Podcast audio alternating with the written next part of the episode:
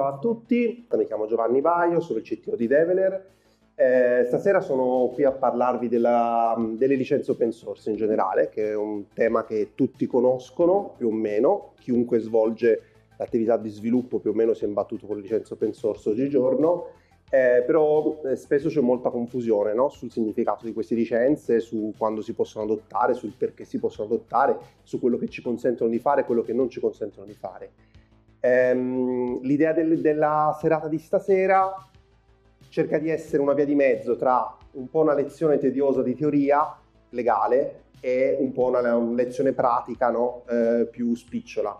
Questo perché ho visto negli anni, nell'esperienza, che se si danno solo delle indicazioni spicciole, eh, queste non sono sufficienti agli sviluppatori, perché spesso ci si trova con un mondo che evolve di licenze mm, open source, ci si trova con problematiche sempre nuove, quindi un pochino di teoria che sta dietro al perché queste licenze esistono e che cosa regolano e che diritti danno, aiuta ad avere poi gli strumenti per pescare da soli, no? insegnare a pescare per pescare da soli, quindi per iniziare a capire che cos'è una licenza, saperne un attimino leggere il testo e sapere un attimo quindi districarsi da soli in questo mondo. Ehm, è un approccio che, usa, che, uso da diversi anni e di solito funziona abbastanza bene, c'è un feedback positivi su questo tipo di approccio misto perché aiuta un po' meglio a, a capire quello che c'è dietro. Quindi magari sarà una lezione che alternerà delle slide appunto un pochino più teoriche a una parte un pochino più pratica. Ehm, durante la presentazione mi, piacerebbe avere domande, quindi mi piacerebbe che in qualunque momento, se non avete capito qualcosa, alzate la mano, finisco diciamo, la frase e vi do parola e magari mi, mi dite non ho capito nulla, ridimmelo in altro modo, oppure ma non ho questa cosa come si collega, magari vi potrà capitare di fare domande che poi spiego dopo, no? cosa classica, però preferisco riceverle comunque per, per capire se sto eh, avendo il tiro giusto e, e, chiarire i dubbi, perché comunque sono diversi concetti da seguire e mi piacerebbe che via via le basi siano solide nella vostra testa, insomma. Eh, quindi la mia idea sarebbe avere domande durante tutta la presentazione, poi ovviamente ci sarà uno spazio anche alla fine, diciamo così, però se riuscite ad anticiparle sarebbe meglio, lo preferisco e penso sia più utile per tutti quanti, insomma.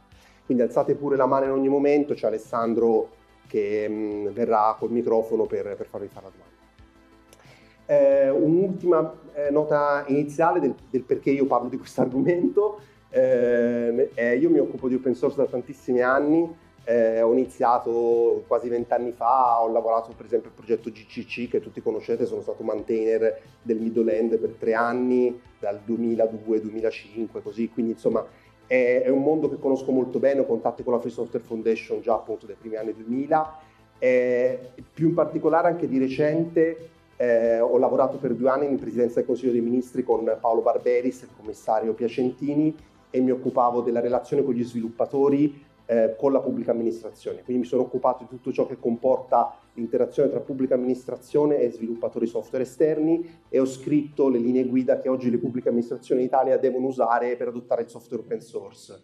Quindi mi sono confrontato con molti avvocati che si occupano di questa materia, io non ho una formazione legale di background, però è un argomento che seguo da tantissimi anni, ho avuto modo di approfondirlo con anche appunto avvocati esperti del tema, oltre che persone che hanno redatto testi di licenze e così via, quindi è un argomento che conosco abbastanza bene. Non posso dare un consiglio legale qualificato, ma ripeto, posso darvi probabilmente il background che vi serve per fare dei primi passi da soli. Poi è chiaro che quando si parla di business è sempre meglio poi affidarsi ovviamente a un avvocato, insomma. Eh, ok, cominciamo. Eccoci. Allora, eh, la prima cosa quando si parla di licenze è il concetto di copyright, per cui io partirei da questo perché è proprio il concetto base che ci permette di capire perché esiste una licenza. Quindi cominciamo proprio da zero, una parola che tutti conosciamo. Che cosa vuol dire copyright? In italiano, visto che ci chiedono di usare l'italiano, vuol dire diritto d'autore e si chiama diritto d'autore. Eh, il diritto d'autore è, è garantito dalla legge italiana, diciamo, siamo nel secondo dopoguerra, la prima legge del diritto d'autore in Italia, ma fa riferimento alla Convenzione di Berna. Convenzione di Berna siamo al fine dell'Ottocento, in cui sostanzialmente in Francia si inizia a parlare eh, di questo concetto, no? di tutelare le opere, si parlava di libri ovviamente all'epoca, di tutelare le, le opere, eh, e poi diciamo questo va a estendersi alle opere d'arte in generale e a un certo punto entra anche il software in questa categoria. Eh, la cosa interessante però, ah, c'è un problema, eccoci. La cosa in generale interessante è quando entra il software, perché non è così ovvio no, che diciamo, un apparato legale pensato per un libro possa valere anche per un software. No? Quindi ad oggi ovunque nel mondo diciamo, occidentale, ma anche asiatico, il software è considerato diciamo, un'opera d'ingegno e quindi diciamo, è protetta diciamo, da questo apparato del diritto d'autore, no? che è quello che sostanzialmente consente all'autore di esprimere diritti sulla propria opera. Quindi io dipingo un quadro e sono io che decido chi può usare questo quadro, chi può vederlo, chi può eh, fotografarlo e così via. Io scrivo un libro e sono io che decido quante copie stamparne, a quale editore dare i diritti, se darli, se pubblicarlo gratuitamente online e perché posso deciderlo solo io e non qualcun altro perché io ho il diritto d'autore su questo libro. Questo è il concetto base di diritto d'autore. Il software, considerato un'opera di ingegno, è coperto dal diritto d'autore e, e quindi questo consente di applicare lo stesso meccanismo anche a un software. Quindi io scrivo un software e ho il diritto di farne ciò che voglio. Può sembrare un concetto oggi forse banale ed ovvio, penso per tutti voi sia abbastanza ovvio che se voi anche nel vostro privato scrivete a computer un, un software avete il diritto di venderlo e nessuno può prendervelo, no? Questa è una cosa che è abbastanza ovvia a tutti, però questa cosa è garantita dal copyright. Se non ci fosse il copyright questa cosa non sarebbe vera. Cioè, chi, voi potreste scrivere un software ma non averne il diritto poi di distribuirlo. Chiunque potrebbe appropriarsene e farne quello che, che gli pare. Questa cosa era vera fino a non tantissimi anni fa. Perché se andiamo a vedere, io qui, eh, c'è un problema qui con il... Eh, fa tipo tre pagine alla volta. Eccoci. Um, ho preparato una piccola timeline e vediamo che gli Stati Uniti nel 1954 hanno fatto una modifica alla legge sul diritto d'autore negli Stati Uniti, hanno detto il software è incluso nel diritto d'autore, 1954, ok? Quindi si parlava ancora di ovviamente eh, i primissimi no? laboratori elettronici. Um, però quel, quella, legge, quella legge che dice che il software può essere coperto dal diritto d'autore è quello che permette al mercato del software di esistere perché è ovvio che se io non avessi il diritto d'autore non potrei fare nulla di questo software, quindi non potrei avere un'azienda che vende un software, che scrive un software e ne trae un beneficio economico in nessun modo, no? Quindi senza quella legge non c'è l'industria del software ed è per questo che l'industria del software nasce anche negli Stati Uniti, perché fin da subito hanno una legge che li tutela. E quindi nel 1954 abbiamo questa legge, nel 1975 per esempio abbiamo la fondazione di Microsoft ed Apple, per dire due, due grossi nomi, e loro potevano programmare MS-DOS e venderlo, perché negli Stati Uniti c'era una legge che gli consentiva di farlo. Quello stesso MS-DOS che negli Stati Uniti veniva venduto, in Europa fino all'85 poteva essere copiato legalmente, perché non c'era una legge che diceva che il software era soggetto a copyright. O meglio, la legge del copyright non diceva esplicitamente che anche il software no, rientrava nel, nel diritto d'autore. Fino all'85. Nell'85 Gran Bretagna, Francia e Germania, nello stesso anno, eh, fanno una legge che sostanzialmente modificano le loro leggi interne sul diritto d'autore estendendole anche al copyright. Nell'86 la Microsoft apre il primo ufficio in Europa, perché non poteva farlo prima, perché ovviamente non, non avrebbe potuto commercializzare nulla in Europa. Nell'86 apre in Europa e decide di farlo in Irlanda e quindi ora abbiamo tutte queste grandi multinazionali che hanno aperto tutto in Irlanda perché nell'86, sì qui non l'ho messo, anche l'Irlanda con la Gran Bretagna eh, aveva la protezione poi decidono loro per motivi loro fiscali che poi tutti conosciamo oggi per, di riflesso di aprire in Irlanda, però decidono di farlo in un paese coperto. Nel, L'Italia non c'è ancora, l'Italia arriverà nel 93. Per dare un'idea di cosa, cosa ci perdiamo in questi anni, in questa differenza ci perdiamo il fatto che le multinazionali non possono aprire in Italia, non possono commercializzare software in Italia, L'Italia era chiamata il paese dei pirati all'epoca perché sostanzialmente qualunque software poteva essere copiato legalmente in Italia fino al 93. Il 93 sembra tanti anni fa, ma non è tantissimi anni fa se ci pensate bene. Non è tantissimi anni fa. Eh, io, io sono del 79, quindi avevo 14 anni. Io per esempio copiavo i giochini del Commodore 64 all'epoca, di, di, che era legalissimo farlo, i giochi per Amiga, legalissimo, perché in Italia non c'era una legge che diceva che non potevo farlo quindi potevi farlo tranquillamente fino al 93. E infatti non pubblicavano software e quindi non c'erano software house, non c'era un'industria del software. Nel 90 Microsoft fattura un miliardo di dollari, by the way, nel frattempo è già arrivato a e poi arriviamo noi nel 93, diciamo ok, da oggi iniziamo a fare software house, siamo un goccio in ritardo, diciamo così, no? Eh, quindi piccola nota storica, eh, quindi quello che noi ora diamo fortemente per scontato ci è voluto un pochino per arrivarci anche da noi. Ehm, il copyright ha una durata, quindi il diritto d'autore in generale prevede una durata per i libri, per tutto quanto, ehm, trascorsi diciamo, questa durata di legge, sostanzialmente ehm, il software diventa... Perfetto. Grazie. Il software diventa di pubblico dominio. Eh, pubblico dominio è un termine che si usa per dire che non c'è più un autore e quindi si può fare liberamente ciò che si vuole. Un esempio di opera in pubblico dominio, boh, i promessi sposi chiunque di voi può stampare Promessi Sposi, non è che dovete pagare la licenza a nessuno, no? potete stampare una copia, potete anche venderla. È un libro che non è soggetto a diritto d'autore, no? perché è esaurito diciamo, il copyright, diciamo, è stato scritto prima quindi non vale, però diciamo, è esaurito il copyright no? sul, sul, diritto d'autore. Eh, questo succede un po' per tutto, forse l'altra direzione, esatto. Questa è la durata del copyright, diciamo, eh, come vedete sono tanti anni, eh, il che vuol dire che sostanzialmente, mentre diciamo, ha un effetto importante nell'opera, per esempio per i film, per i libri, eh, che sono opere che comunque a distanza di 70-100 anni sono molto rilevanti, per il software diciamo ancora non, non ci siamo ad avere software diciamo fuori dal copyright e probabilmente quando arriverà non sarà più rilevante, no? Perché 75 anni dopo, probabilmente il software di 75 anni fa non è utilissimo, non sarà utilissimo, diciamo. Quindi in realtà questo era semplicemente per dire che in realtà nell'ambito del software il copyright dura molto di più no, di quello che, che potrebbe essere, servire no, ad avere un effetto alla, alla fine della copertura. Ehm, poi questa data viene estesa, forse qualcuno di voi si legge sui giornali, no?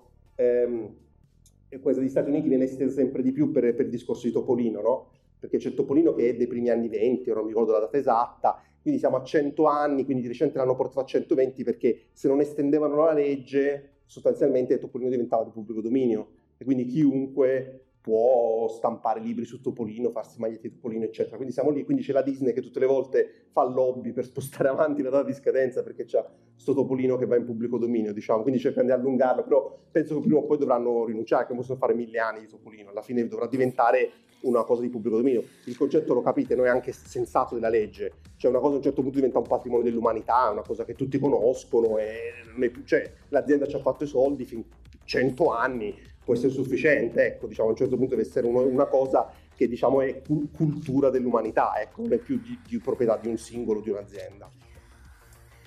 Ehm, quindi, che, che, cosa, che, cosa, mi consente di fare la legge nel momento in cui io sono l'autore e ho diciamo, la proprietà, il copyright di un software? Una cosa che si può fare del software, cosa che mh, si può fare anche con le altre opere, però in modo leggermente diverso perché il software è duplicabile digitalmente, mentre un quadro no, ehm, è quello di darlo in licenza. No? E qui si inizia il tema delle licenze, cioè io posso dire ok, il software è mio, no? però ti concedo di utilizzarlo a determinate condizioni. E questa, questa si chiama la licenza d'uso di un software. Ehm, le condizioni sono libere, quando dico libere qui intendo dire che diciamo, io come autore non ho particolari vincoli, posso inventarmi le condizioni che voglio, posso dire lo puoi usare solo i martedì, lo puoi usarlo solo mentre piove, posso fare quello che voglio nel testo della licenza, se, se diciamo dall'altra parte c'è qualcuno che accetta questo testo di licenza, poi è tenuto a rispettarlo per usare, per usare, il mio software. Se il mio software si usa solo quando piove e ti becca usarlo quando c'è il sole, eh, io posso citarti in giudizio perché hai violato i termini della licenza del mio software. Ok? Quindi non ci sono particolari vincoli da questo punto di vista. Um, le licenze possono essere di vario tipo, ovviamente possono essere onerose, cioè tu per usare il mio software devi pagarmi, quindi um, Windows, soggetto a licenza, voi dovete comprare, dovete pagare Microsoft per ricevere una copia di Windows, no? Eh, oppure la licenza può essere gratuita e quindi lo puoi usare gratuitamente, ma ci sono determinate condizioni, no? Eh, la licenza può includere il codice sorgente o può non includerlo, no? Quindi tipicamente lo include se vado nella direzione dell'open source, del voler far utilizzare liberamente il software, ma non è detto perché per esempio, sapete, esempio, cito esempi sui giornali che magari avete letto nel, nel corso degli anni, ad esempio Microsoft dà i sorgenti di Windows al governo cinese. Il governo cinese ha detto ok, però se tu vuoi vendere Windows in Cina tu devi darci i sorgenti perché noi dobbiamo controllare che dentro non ci sia software spia del governo americano, eccetera e quindi diciamo, Microsoft dà diciamo, Windows al governo cinese e gli dà anche sorgenti. che n- non c'è nulla di male, perché ovviamente non è che glieli dà con una licenza open source come quelle che conoscete tutti di React, glieli dà con una licenza, hanno scritto che li puoi solo guardare, non puoi copiarli, non puoi farci il tuo Windows, se ti becchiamo, eccetera, eccetera, però te li puoi guardare, no? che è un modo di darti sorgenti. Te li do a disposizione, ma non per forza il fatto di darti sorgenti implica che ah, allora ci faccio quello che voglio. Assolutamente no, dipende da cosa c'è scritto nella licenza. E qui si va al tema poi che la licenza open source, sì ci sono i sorgenti, ma non è che allora no, è come se non ci fosse il copyright, io sono libero di fare tutto quello che voglio, no bisogna vedere cosa c'è scritto nel testo della licenza. Sì, ci sono i sorgenti, ma bisogna vedere cosa ci posso fare con questi sorgenti.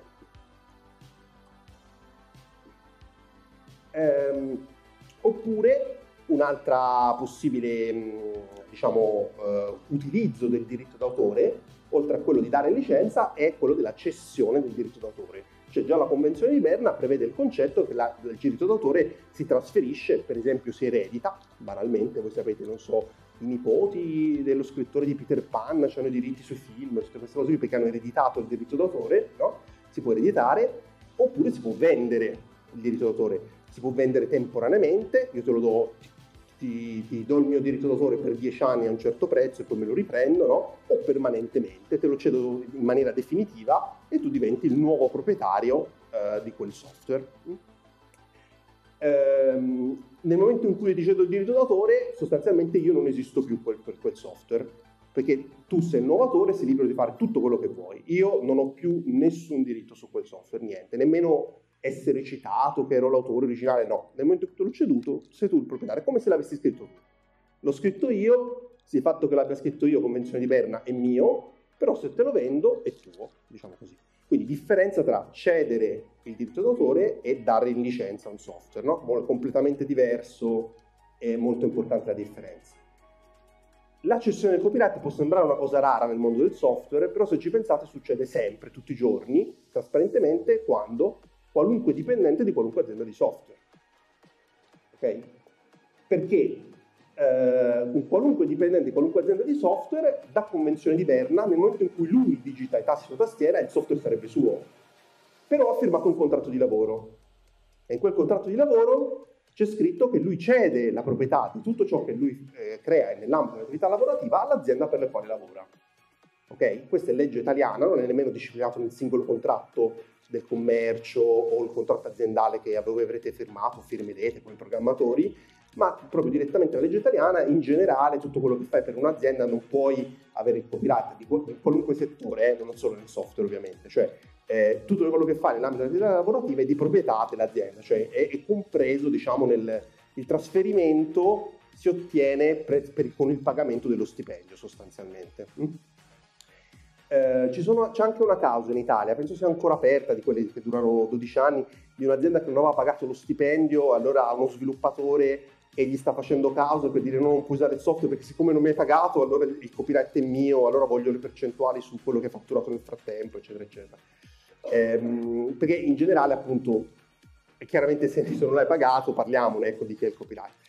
Ehm, questo è un esempio di software su commessa, per esempio c'è un doppio trasferimento, quindi Develer, eh, l'azienda ad esempio, il Develeriano che lavora per Develer, no? nel momento in cui scrive il software, di fatto il software diventa di proprietà di Develer, e magari lo sta facendo perché Develer ha avuto una commessa software da Toshiba, no? E allora in quello stesso istante il software diventa proprietà di Toshiba, no? E poi in realtà dipende perché magari nel contratto Develer Toshiba c'è scritto sì te lo do, però quando mi paghi la fattura allora diventa tuo, non prima, e quindi magari eh, si, si rimanda nel tempo, però alla fine sono tutti trasferimenti di diritto d'autore, non sono trasferimenti di licenze d'uso, sono proprio trasferimenti di diritto d'autore. Tipicamente su una commessa software si richiede la cessione del, del diritto d'autore io ti pago per realizzarmi un software, pensate a un freelancer, io pago un freelancer che mi realizzi un software, però quello che tu fai diventa mio, diciamo così, ecco, non è che me lo dai in licenza e poi continui a farlo anche per terzi teoricamente, no? Um, questo anche, ecco, tenete conto di questa cosa, quindi se eh, avrete aziende, lavorerete per aziende che fanno servizi di, di consulenza, eccetera, questo tema legale è molto importante perché tipicamente nei contratti di commessa c'è la cessione del copyright, ma si sente spesso dire di aziende di sviluppo su commessa le quali riusano il software che hanno scritto anche per fare altre commesse simili per altre aziende. Attenzione che questo deve essere disciplinato legalmente nei contratti di commessa, perché altrimenti non è legale questa cosa, ok? Cioè se io voglio, se io come, io sono una web agency, no? E ho, non so, mh, dei pezzi di, che fanno una specie di mio CMS, qualcosa, cioè questa cosa la devo scrivere nel contratto. Io ti realizzo un sito, però lo fo con il mio CMS e quello è mio e te lo do in licenza, ok? Ed è diverso da ti realizzo un sito su misura e ti cedo tutto il diritto d'autore di questo sito. È una cosa un po' diversa e deve essere gestita a livello di contratto, ok? Um, un altro esempio di cessione di copyright con licenza, un prodotto interno, questo è un caso di Develer, Develer è un'azienda del gruppo Comels, quindi ho voluto complicare ancora di più, quindi Comels è l'azienda diciamo padre, capofila del gruppo industriale dentro cui c'è Develer. E quindi abbiamo un develeriano che scrive il codice, lo scrive diventa proprietà di Develer, Develer tecnicamente legato da commessa alla capogruppo che è Comels e realizza un prodotto interno che è un CAD, quindi Develer per esempio realizza un CAD per um, eh, le calzature, per progettare scarpe, che di proprietà di, di Develer viene commercializzato scusami, è proprietà di Comets perché viene uscito da Comets, viene commercializzato con il brand Comets e quando un modellista di scarpe vuole usare il CAD eh, di Comets lo prende in licenza, paga 5.000 euro e ottiene una licenza del CAD. Quindi abbiamo cessione, qui c'è anche l'illuminazione, sì. Ecco, abbiamo cessione copyright, cessione copyright, licenza. Non è che il modellista diventa proprietario del CAD ovviamente, no? Ma lo prende in licenza. Ok? Tutto chiaro fin qui? Ok. Um, volevo fare anche un, un, una, un, appunto sul copyright multiplo, perché a volte se ne sente parlare quando poi nelle start-up all'inizio vanno male, si litiga, la si sente parlare un po' di questo tema. Ehm, cosa succede se più persone scrivono a più mani il software? Quindi supponete che mm, state facendo una startup con un vostro grandissimo amico, dopo sei mesi non è più un vostro grandissimo amico, avete litigato di brutto, avete scritto il codice a comune, non avete nemmeno un'azienda, niente, era proprio una cosa iniziale, no? Avete litigato di brutto. Che si fa di quel codice? Di chi è? Eh, allora, sostanzialmente quello che ci dice la legge è che il copyright è condiviso tra gli autori. Condiviso tra gli autori vuol dire che eh, bisogna mettersi d'accordo tutti. Non è che tipo io posso da solo venderlo e poi però ti do il 50%, no? Ma se tu non sei d'accordo io non posso venderlo, ok? Dobbiamo essere d'accordo tutti su che cosa farne. La licenza deve essere licenze eventuali d'uso, devono essere concordate tra tutti gli autori, ok? Non, non si può un singolo autore di un pezzo del software decidere che cosa farne, no? Eh, bisogna essere tutti d'accordo. Um, per esempio un, un, tema classico è che nei progetti open source molto grandi, soprattutto quelli iniziati diciamo più di dieci anni fa, perché poi mh, ultimamente c'è una scappatoia che vi mostro, eh, sostanzialmente non si può cambiare la licenza d'uso, perché ci sono troppi autori e sarebbe impossibile metterli d'accordo tutti. Quindi un esempio classico è il kernel di Linux, ha migliaia di contributori negli anni, la licenza GPL2 lo rimarrà per sempre perché di fatto è impossibile ottenere il consenso di tutti i contributori della storia per cambiare la licenza del kernel di Linux. Quindi rimarrà per sempre GPL2, no? Un esempio in cui sono riuscito a fare questa cosa è l'emulatore MAME, che forse avrete sentito dire, emulatore di videogiochi da bar, ehm, in cui sostanzialmente con molta fatica sono riusciti a cambiare la licenza e come hanno fatto? Hanno contattato tutti i contributori della storia, prendendo tutta la storia da, da Subversion, prima ancora CVS, eccetera, hanno mandato un'email a tutti quanti con un link a un forum per approvare questa cosa. Poi quando sono arrivati a riuscire ad ottenere, non so, più del 90%, eh, hanno deciso che a quel punto il balance era dalla parte chi se ne frega, hanno cambiato la licenza e nessuno dei restanti 5% gli ha detto nulla sostanzialmente. No? Se gli avesse detto qualcosa quello che ha fatto il singolo fix al videogioco, avrebbero dovuto togliere quel pezzo di codice, questa è una cosa che si può fare, che era stato contribuito, no? e poi eventualmente rifarlo, no? e, ehm, perché quel pezzo di codice l'autore non era d'accordo al cambio di licenza sostanzialmente. Eh, quindi è stato fatto, però è stato un lavoro molto faticoso. Quindi nel caso più, più, più semplice appunto de, delle startup che facevo prima, Ecco, se si è scritto il codice a quattro mani o a più mani, le proprietà di tutti. Se non c'è un contratto scritto, non ci sono accordi diversi precedenti, la proprietà di tutti. Bisogna mettersi d'accordo tutti, diciamo così. Ok? A quel punto è meglio farlo in forma scritta, visto che si è litigato, scriviamo due righe. Ehm, in questi casi gli avvocati aiutano, però basta anche un'email, è meglio che nulla, se siamo d'accordo si scrivono due righe, intanto rimane una traccia, ecco meglio che niente. Poi chiaro, se poi diventa la nuova Facebook, facciamo comodo aver scritto un accordo più formale, però insomma per andare avanti bastano due righe, però almeno scriviamo le righe. Ehm, ecco, dicevo, sui progetti open source molto grossi vi può capitare, vi può essere capitato che, che per mandare una patch vi facciano accettare quello che chiamano CLA, Contributor License Agreement. Perché esiste questa cosa? Volevo parlarne un pochino perché c'è un po' di confusione. Cioè, banalmente il problema è evitare questo, no? Allora, se io sono Facebook, no? E sviluppo React, no? Io dico, ok, React lo do con questa licenza, però magari domani voglio cambiarla. Per esempio, React ha cambiato licenza due anni fa, mi pare, una cosa del genere, no?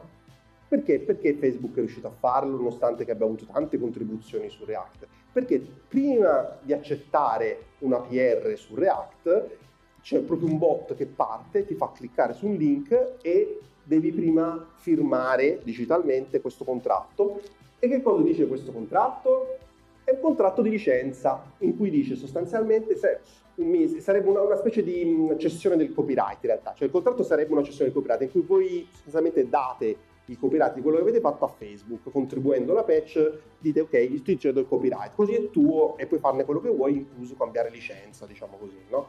In realtà poi è scritto non come una cessione di copyright, è scritto come una licenza. Questo per un tema, per un tema legale strano americano, solo americano, perché negli Stati Uniti c'è questa paura eh, che non si possa cedere il copyright senza, senza pagare, senza un corrispettivo economico, perché c'è stata qualche sentenza, hai visto, loro hanno la eh, la, la, common law, quindi eh, c'è stata qualche sentenza, hanno un po' paura le aziende, tipo la Free Software Foundation, quando vuoi iniziare a contribuire devi firmare un documento tipo CLA e ti mandano degli adesivi e ti dicono che gli adesivi è il pagamento della cessione della licenza di quello che farai, no? Però ti danno qualcosa perché hanno paura a farlo senza nulla.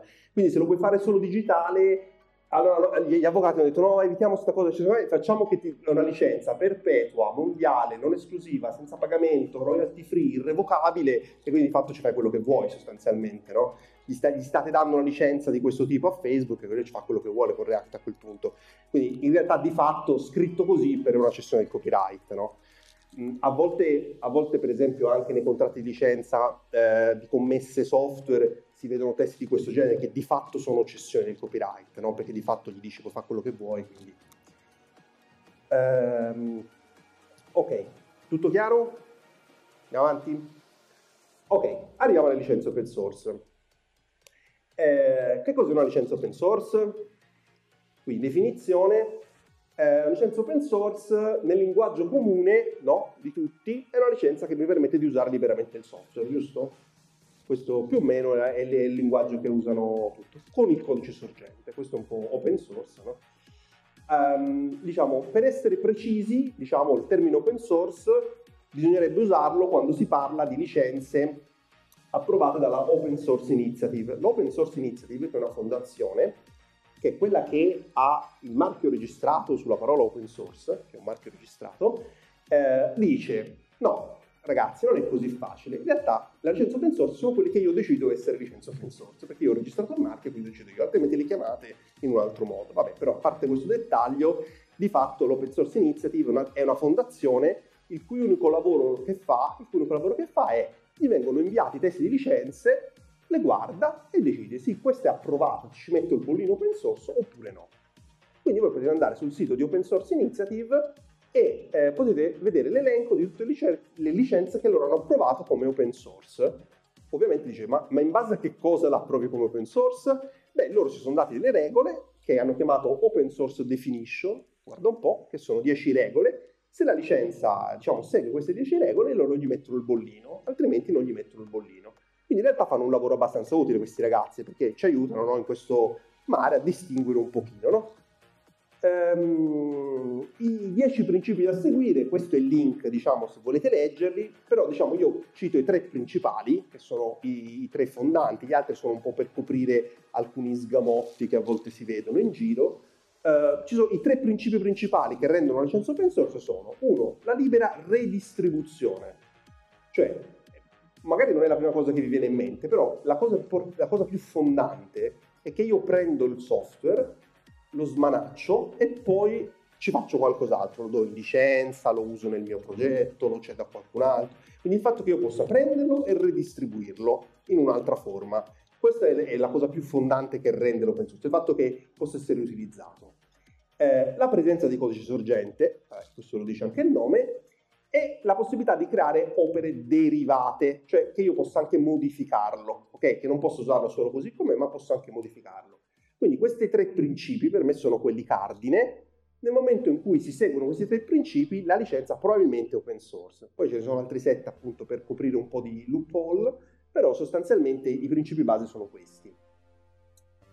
Um, una cosa che non tutti conoscono, però può essere utile a volte per eh, orientarsi in questo mondo, ehm, c'è questo standard, che è uno standard ISO, eh, da, da, poco, 2021 esatto, da poco uno standard ISO, ma è in giro da una decina d'anni, si chiama SPDX, tra l'altro penso si pronunci SPDX, però non sono sicurissimo, ehm, eh, SPDX, che è stato lanciato dalla Linux Foundation, però in realtà appunto è diventato uno standard ISO, quindi in realtà eh, è internazionale, e praticamente fa una cosa semplicissima questo standard.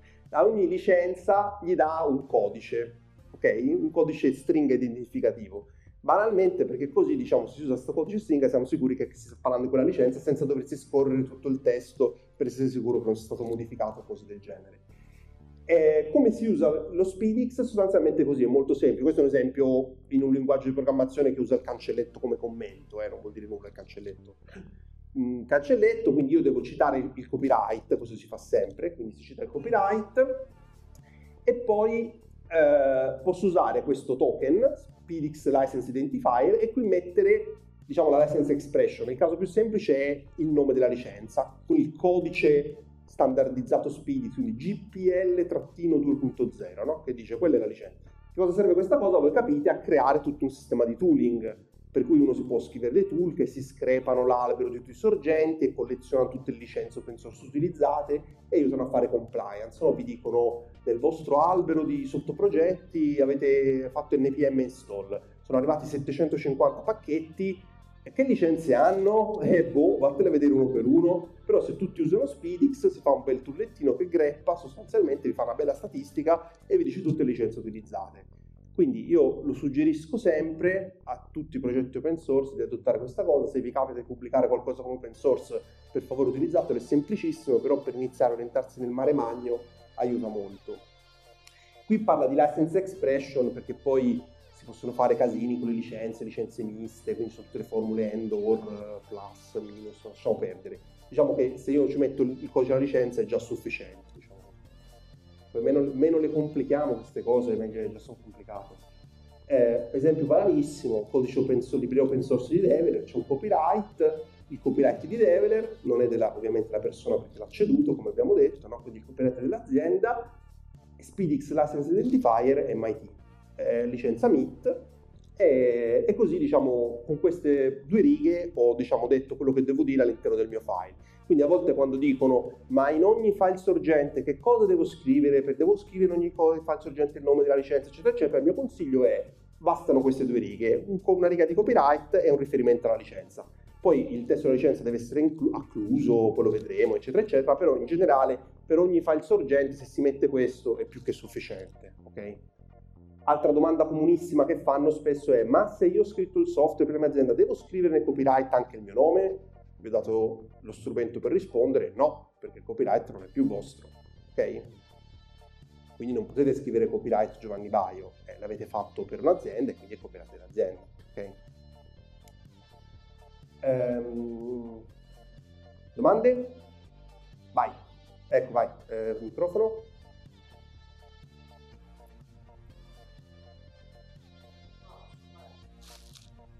Sì, eh, forse la registrazione. Domanda. Vai. Se io fossi uno sviluppatore freelance, sì. lavoro per un'azienda, questa azienda mi dà un computer per lavorare. Sì. Quel computer lo utilizzo per sviluppare il software di un altro mio cliente. Sì. Chi è la proprietà? No, ehm, la proprietà è tua. La proprietà è tua. Mm, nel senso, a meno che nel contratto che tu hai firmato per il tuo committente ci fosse scritto e sì, io firmo che tutto quello che faccio con questo computer è tuo. Ma se non è scritto questo nel contratto, la proprietà è tua. convenzione di Berna, l'hai creato tu e hai usato uno strumento che avevi a disposizione, ma questo non vuol dire nulla, non, non, non, qualifica lo strumento che usi, a meno che tu non abbia firmato un contratto che dica questa cosa, ovviamente. Ok? Però se non lo hai fatto, questo non qualifica. Tra l'altro cioè, questa cosa vale anche nel tempo libero, c'era un problema in California, in Silicon Valley fino a due anni fa, perché lo standard delle aziende in Silicon Valley eh, negli Stati Uniti, piccola parentesi velocissima, negli Stati Uniti eh, è un modello legale completamente diverso, quindi i contratti di lavoro anche degli sviluppatori non hanno una legge di appoggio di riferimento. In, italiano, in Italia una, cioè, si parte dalla Costituzione che dice che so, devono esistere le ferie obbligatorie, eccetera. Poi c'è la legge, la legge, italiana sul lavoro, no? Jobs Act, eccetera, eccetera, poi si scende giù c'è il contratto nazionale, no? E poi c'è il contratto di lavoro dell'azienda, che di solito quando firmate è una paginetta, perché c'è, c'è già così tanta legge che non è che devi disciplinare tanto, diciamo, no? Mentre invece negli Stati Uniti non c'è nulla di tutto questo, quindi il contratto deve dire tutto quello che puoi fare e non fare. Ci sono dei papiri di 100 pagine che vi dovete leggere e con scritto tutte le condizioni. Una condizione classica in Silicon Valley è tutto quello che tu fai finché sei dipendente in qualunque momento dell'anno, compresa la notte, il weekend, eccetera, di proprietà dell'azienda per cui lavori. Ok? Quindi indipendente dall'orario di lavoro, di quando lo fai, eccetera, eccetera, cioè da quando firmi il contratto a quando smetti, se qualunque cosa inventi nel mezzo è nostra. Ok? Eh, questa cosa in Italia non si applica perché ovviamente c'è il concetto dell'orario di lavoro e quindi fuori dall'orario di lavoro posso avere attività eccetera eccetera. Attenzione, attenzione che in Italia si applica però il fatto che non si può svolgere attività in concorrenza con il proprio datore di lavoro questo è fondamentale, quindi attenzione, eh, se voi lavorate per un'azienda, la sera non potete scrivere un software in concorrenza con l'azienda, poi definite cosa vuol dire in concorrenza, parliamone, però non potete farlo, ok? A meno che l'azienda non vi dia il permesso, meglio in forma scritta, eccetera, eccetera, però in generale non potete farlo, però a parte questo caso della concorrenza, in ogni caso questo non c'entra nulla col copyright, cioè le, invece negli Stati Uniti c'era questa cosa, poi, poi due anni fa è passata una legge per rimettere un po' di ordine dentro la California, lo Stato della California, che quindi ha vietato questa cosa. Però in generale per tanti anni è falsa questa cosa qui. Questo è un caso più o meno simile, no? Sei un po' fuori dal contorno del contratto, però sei vicino perché questo c'è il computer, che cosa succede? La risposta no, è tuo. Se non hai firmato nulla è tuo sicuramente. Altra domanda?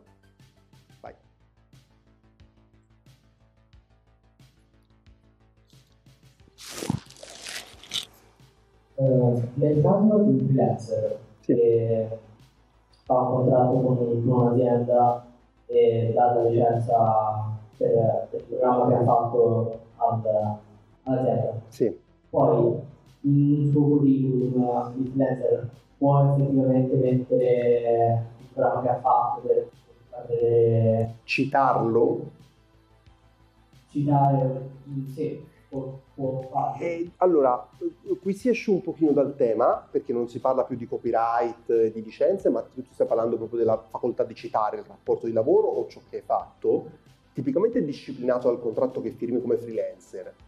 Allora, diciamo, per esperienza mia, questo sarebbe meglio un avvocato qui, però per esperienza mia, per quegli avvocati con cui ho parlato io, ti posso dire che lo puoi fare a meno che non c'è scritto nel contratto per esempio, tutti i contratti che Develer fa con i freelancer prevedono esplicitamente una clausola di NDA che ti vieta di fare questo. Però se non ci fosse questa clausola, potresti farlo, per esempio. E questo è quello che so io, tant'è vero che noi nei nostri contratti l'abbiamo messa questa clausola proprio per evitare questa cosa qui. Sai che non è tanto il fatto di metterlo nel curriculum, è il problema è che cosa ci scrivi, no? Perché noi a nostra volta come Develer siamo legati da riservatezza per il software che sviluppiamo con i nostri clienti, no? Quindi il problema è poi, poi, poi gira l'informazione sostanzialmente, no? Quindi non è tanto per non farti avere un curriculum, è il problema è che cosa poi c'è scritto dentro quel curriculum, no? Quindi di base c'è una clausola di non disclosure di solito. Quindi di solito la risposta, a meno che non ci sia scritto ti direi di sì, però se c'è attenzione perché potrebbe esserci scritto di non farlo. Però qui siamo un pochino fuori dal mio eh, campo diciamo di esperienza, quindi qui si va più sugli avvocati. Diciamo. Altre domande? Andiamo avanti. Um, ok, a questo punto guardiamo un pochino di licenze open source, va bene? Um, cominciamo, da, le ho divise in tre gruppi, le licenze open source, per, non le guardiamo tutte, le guardiamo per gruppi, tre gruppi. Uh, che ore sono? Ok. Um, il primo gruppo sono quelli che ho chiamato di quasi pubblico dominio, no? Vi ricordo, pubblico dominio è quando non c'è il copyright, no? Quindi sono delle licenze in cui sostanzialmente è come se l'autore volesse rinunciare al copyright, no? Però siccome questa cosa, si diceva prima, no, non si può fare, deve essere ceduto a fronte. Negli Stati Uniti soprattutto è un po' legalmente discutibile, allora sono nate delle licenze che dicono sostanzialmente un po' come quella CLA che vedevamo di Google, cioè però invece che verso Google era in generale verso il mondo, cioè io dico verso tutti voglio rinunciare a qualunque diritto verso questo software, quindi ci metto un testo di licenza che dice puoi fare esattamente tutto quello che vuoi, non voglio saperne nulla, ok? Um, non sono usatissime, devo dire, queste licenze, a parte di alcuni, ci sono qualche settore di nicchia in cui vengono molto utilizzate, per esempio eh, nel mondo dell'industria videoludica, che non è un'industria che, che, pubblica tantissimo codice open source, però in quello che lo fa molto spesso ho visto queste licenze utilizzate. Ehm, in generale sono delle licenze, appunto, non sono diffusissime, però vi potrebbe capitare di incontrarle. Ehm, al, come, come, divertimento c'è questa licenza che si chiama VTFPL, dove WTF sta per What the Fuck, ovviamente, What the Fuck Public License, il cui testo della licenza è questo. Zero, you just do what the fuck you want to. cioè fai tutto quello che vuoi di questo software, no? Questa non è una licenza OSI approved, ma non perché ehm, utilizza un linguaggio diciamo non convenzionale, ma non mi ricordo perché, però non l'hanno approvata. Eh, però diciamo a parte questa, una licenza un pochino più seria, non-license, che sono veramente due paragrafi, uno che non ho citato e uno che è questo qua, che anyone is free to copy, modify, publish, use, compile, sell, distribute the software, either in source code form or as a compiled binary for any purpose, commercial or non commercial and by any means. Quindi puoi fare tutto quello che vuoi. Senza... Questo è l'open source come qualcuno lo intende, sostanzialmente. Prendo il software, prendo il sorgente e faccio tutto quello che voglio, ok? Che però non è quello più comune in generale. Vedremo che questo qui è veramente minoritario. Uh, però ecco, se per qualunque regione, eh, ragione vi piace pubblicare codice open source, ma non, non, so, non siete proprio interessati, non vi interessa nulla, volete quasi dimenticarlo di averlo fatto, eccetera, eccetera, queste licenze possono andare bene, diciamo. Non è proprio la licenza più, più quasi pubblico dominio, no? È come se dicessi, vabbè, ma è come se non fossi l'autore, fate conto che non l'ho fatto io, non, non, non ditemi nulla. Um, passiamo al secondo gruppo, che invece sono molto molto comuni, eh, tra l'altro, ora ho guardato il mese scorso le statistiche, me le sono già dimenticate, però eh, mi sembra siano quasi il 70% ad oggi, che sono licenze cosiddette attribution.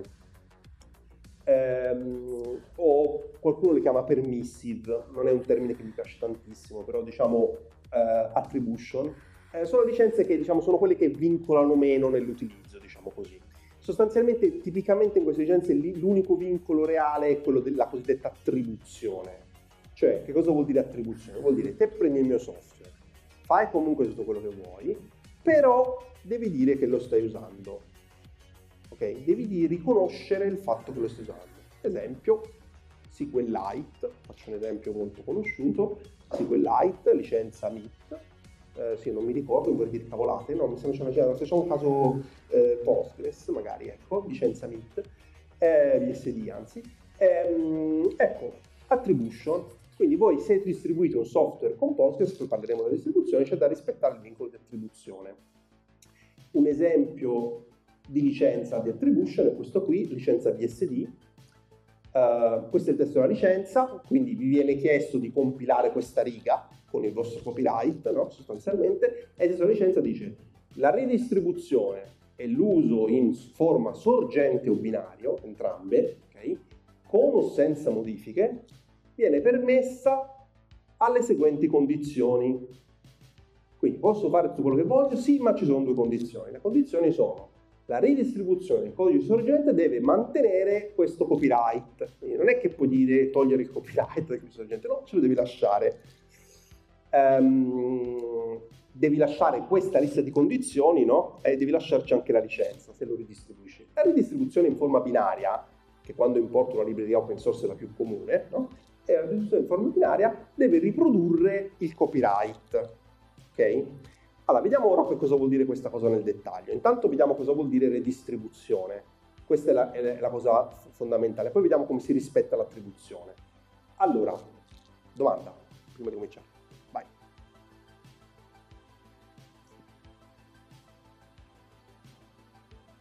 Qui siamo un tema, no? Sì. Che il discorso del, delle attribuzioni, che comunque dall'inizio parlando di licenze, l'assunto è che il copyright ci sia, sì. stabilito su un certo software. Sì. E eh, in, particolare, in, particolare, quando si parla di attribuzione, si può entrare nel conflitto perché qualcuno può dire sviluppato un software, l'ho scritto, e, ed è scritto in questo modo, con queste specifiche istruzioni, no? quindi c'è il codice sorgente che tramite copyright viene associato al suo creatore. Sì. Un altro potrebbe scrivere un software che ha magari le medesime funzionalità, sì. in un modo diverso, sì. ma molto simile. Sì. A quel punto c'è un conflitto, perché uno dice no, e mi devi citare, per esempio con, con eh, la licenza di tipo di produzione, devi citare, sì. citarmi perché il software è mio. Da tu dire no, in realtà l'ho sviluppato io eh, da zero, lì diventa difficile stabilire se effettivamente ha preso il codice originale, l'ha modificato, quindi come funziona? Eh, allora, il della creazione del copyright, basta scrivere il copyright su quanto uno faccia. Allora, eh, vediamo da vari punti di vista. Il primo punto di vista è, io sono, io sto scrivendo il software della mia startup, no? Trovo un pezzo di software su internet, devo fare forse una ricerca per vedere se lui l'ha rubato a qualcuno? La risposta è no. Io prendo quel software, c'è scritto il copyright, io do l'attribuzione a chi ce l'ha scritto poi casomai si faranno causa tra di loro e un giorno scoprirò che non era di tizio, era di Caio e cambierò la mia attribuzione. Quindi intanto non sono problemi se voi da fuori usate la libreria, ok? Questo giusto per chiarire, voi vi siete tenuti a rispettare, non era compito vostro sapere che il copyright era, non era vero, no? Voi avete rispettato la licenza con quale è arrivato, sarebbe come se qualcuno a casa a Microsoft dice no, Windows non è tuo, e eh, vabbè, io però finora ho pagato loro, poi ora da domani pagherò te, nel senso, però mettiamoci d'accordo. Quindi non è compito vostro, però detto questo, eh, sì, cioè questo è in generale il tema della violazione del copyright, quello che tu poni, no? ehm, e la risposta è che non c'è una risposta, nel senso ci sono delle tecniche, poi dipende cosa vuoi fare nella vita, nel senso che nel software open source tipicamente non è un grosso problema, perché tipicamente non hai la necessità di intestarti il copyright, nel momento in cui tu contribuisci una patch oppure lo forchi e lo modifichi, hai un co-copyright, come dicevamo prima, no? su, quel, su, quel, su quel pezzo di software, su quella libreria, quindi non c'è nemmeno, un dir- non c'è nemmeno normalmente la necessità commerciale, tecnica, non so come dire, non, non, sei incitato a cancellare il copyright dell'altro, non hai nessun vantaggio nel farlo se il software è su licenza open source. Più difficile è se tu pubblichi qualcosa che per l'appunto magari era, diciamo, qualcuno dice uguale al mio pezzo di software che invece non era open source. Allora lì si può entrare in discussioni, no? Quindi non so, un'azienda ha sviluppato un software, poi un ex dipendente dell'azienda, cinque anni dopo, pubblica un software molto simile che fa le stesse cose, no? E non poteva avere non poteva farlo mentre era dipendente in Italia, vi ricordate, no? non si può sviluppare in concorrenza, ma cinque anni dopo diciamo, si può fare quello che si vuole, no? e quindi diciamo cinque anni dopo lo pubblico, e, e però attenzione, l'azienda può dire, eh ma mi ha rubato il software o l'ha riscritto davvero da zero con know-how che ha preso quando era mio dipendente, perché questa seconda cosa è legalissima, il problema è la prima, il problema è se lui si è portato via i sorgenti e poi li ha rimaneggiati un po', e lì non c'è una soluzione vera, l'unica soluzione è per un'azienda, per esempio, per fare una, una, una, perizia tecnica, quindi avrà degli sviluppatori che possono iniziare a buttarci un'occhiata a vedere se ci sono somiglianze, poi si arriva a fare una perizia giurata e poi si va in tribunale alla fine, non, non c'è un'altra strada. E poi lì bisogna fare attenzione, quindi nel senso in generale, come dicevamo, quando voi lavorate per un'azienda, il software è dell'azienda, attenzione che quando poi andate via non è vostro anche se l'avete scritto voi, eh, e non potete portarvelo via. Eh, lì si, si, rischia di andare su guai se poi lo utilizzate. In questo fate ovviamente fate attenzione. Poi dice, poi tanti sviluppatori si ritrovano il codice dell'azienda per cui lavoravano prima sul computer anche di 5 anni, 10 anni prima perché non lo cancellano quando vanno via. Le aziende chiedono di cancellarlo o chi non lo fa dovrebbe. E, e voi se volete stare tranquilli dovreste cancellarlo per evitare casini, no? Nel senso, comunque voi in quel momento non avete il diritto di avere quel software, no? Cioè se vi viene rubato parliamone, no? Voi non dovevate averlo su quel computer, sarebbe meglio cancellarlo, no? In generale per evitare problemi perché non è vostro. Se ve lo tenete perché, vabbè, vi piace averlo, ok, però attenzione a come lo utilizzate, perché comunque non è di proprietà vostra e lì si rischiano guai ovviamente, no? E, ehm, quindi sì, mh, diciamo, da fuori non è un, non è un nostro problema, no? se c'è un problema di furto di copyright, da dentro bisogna fare un pochino più attenzione a quello che si fa.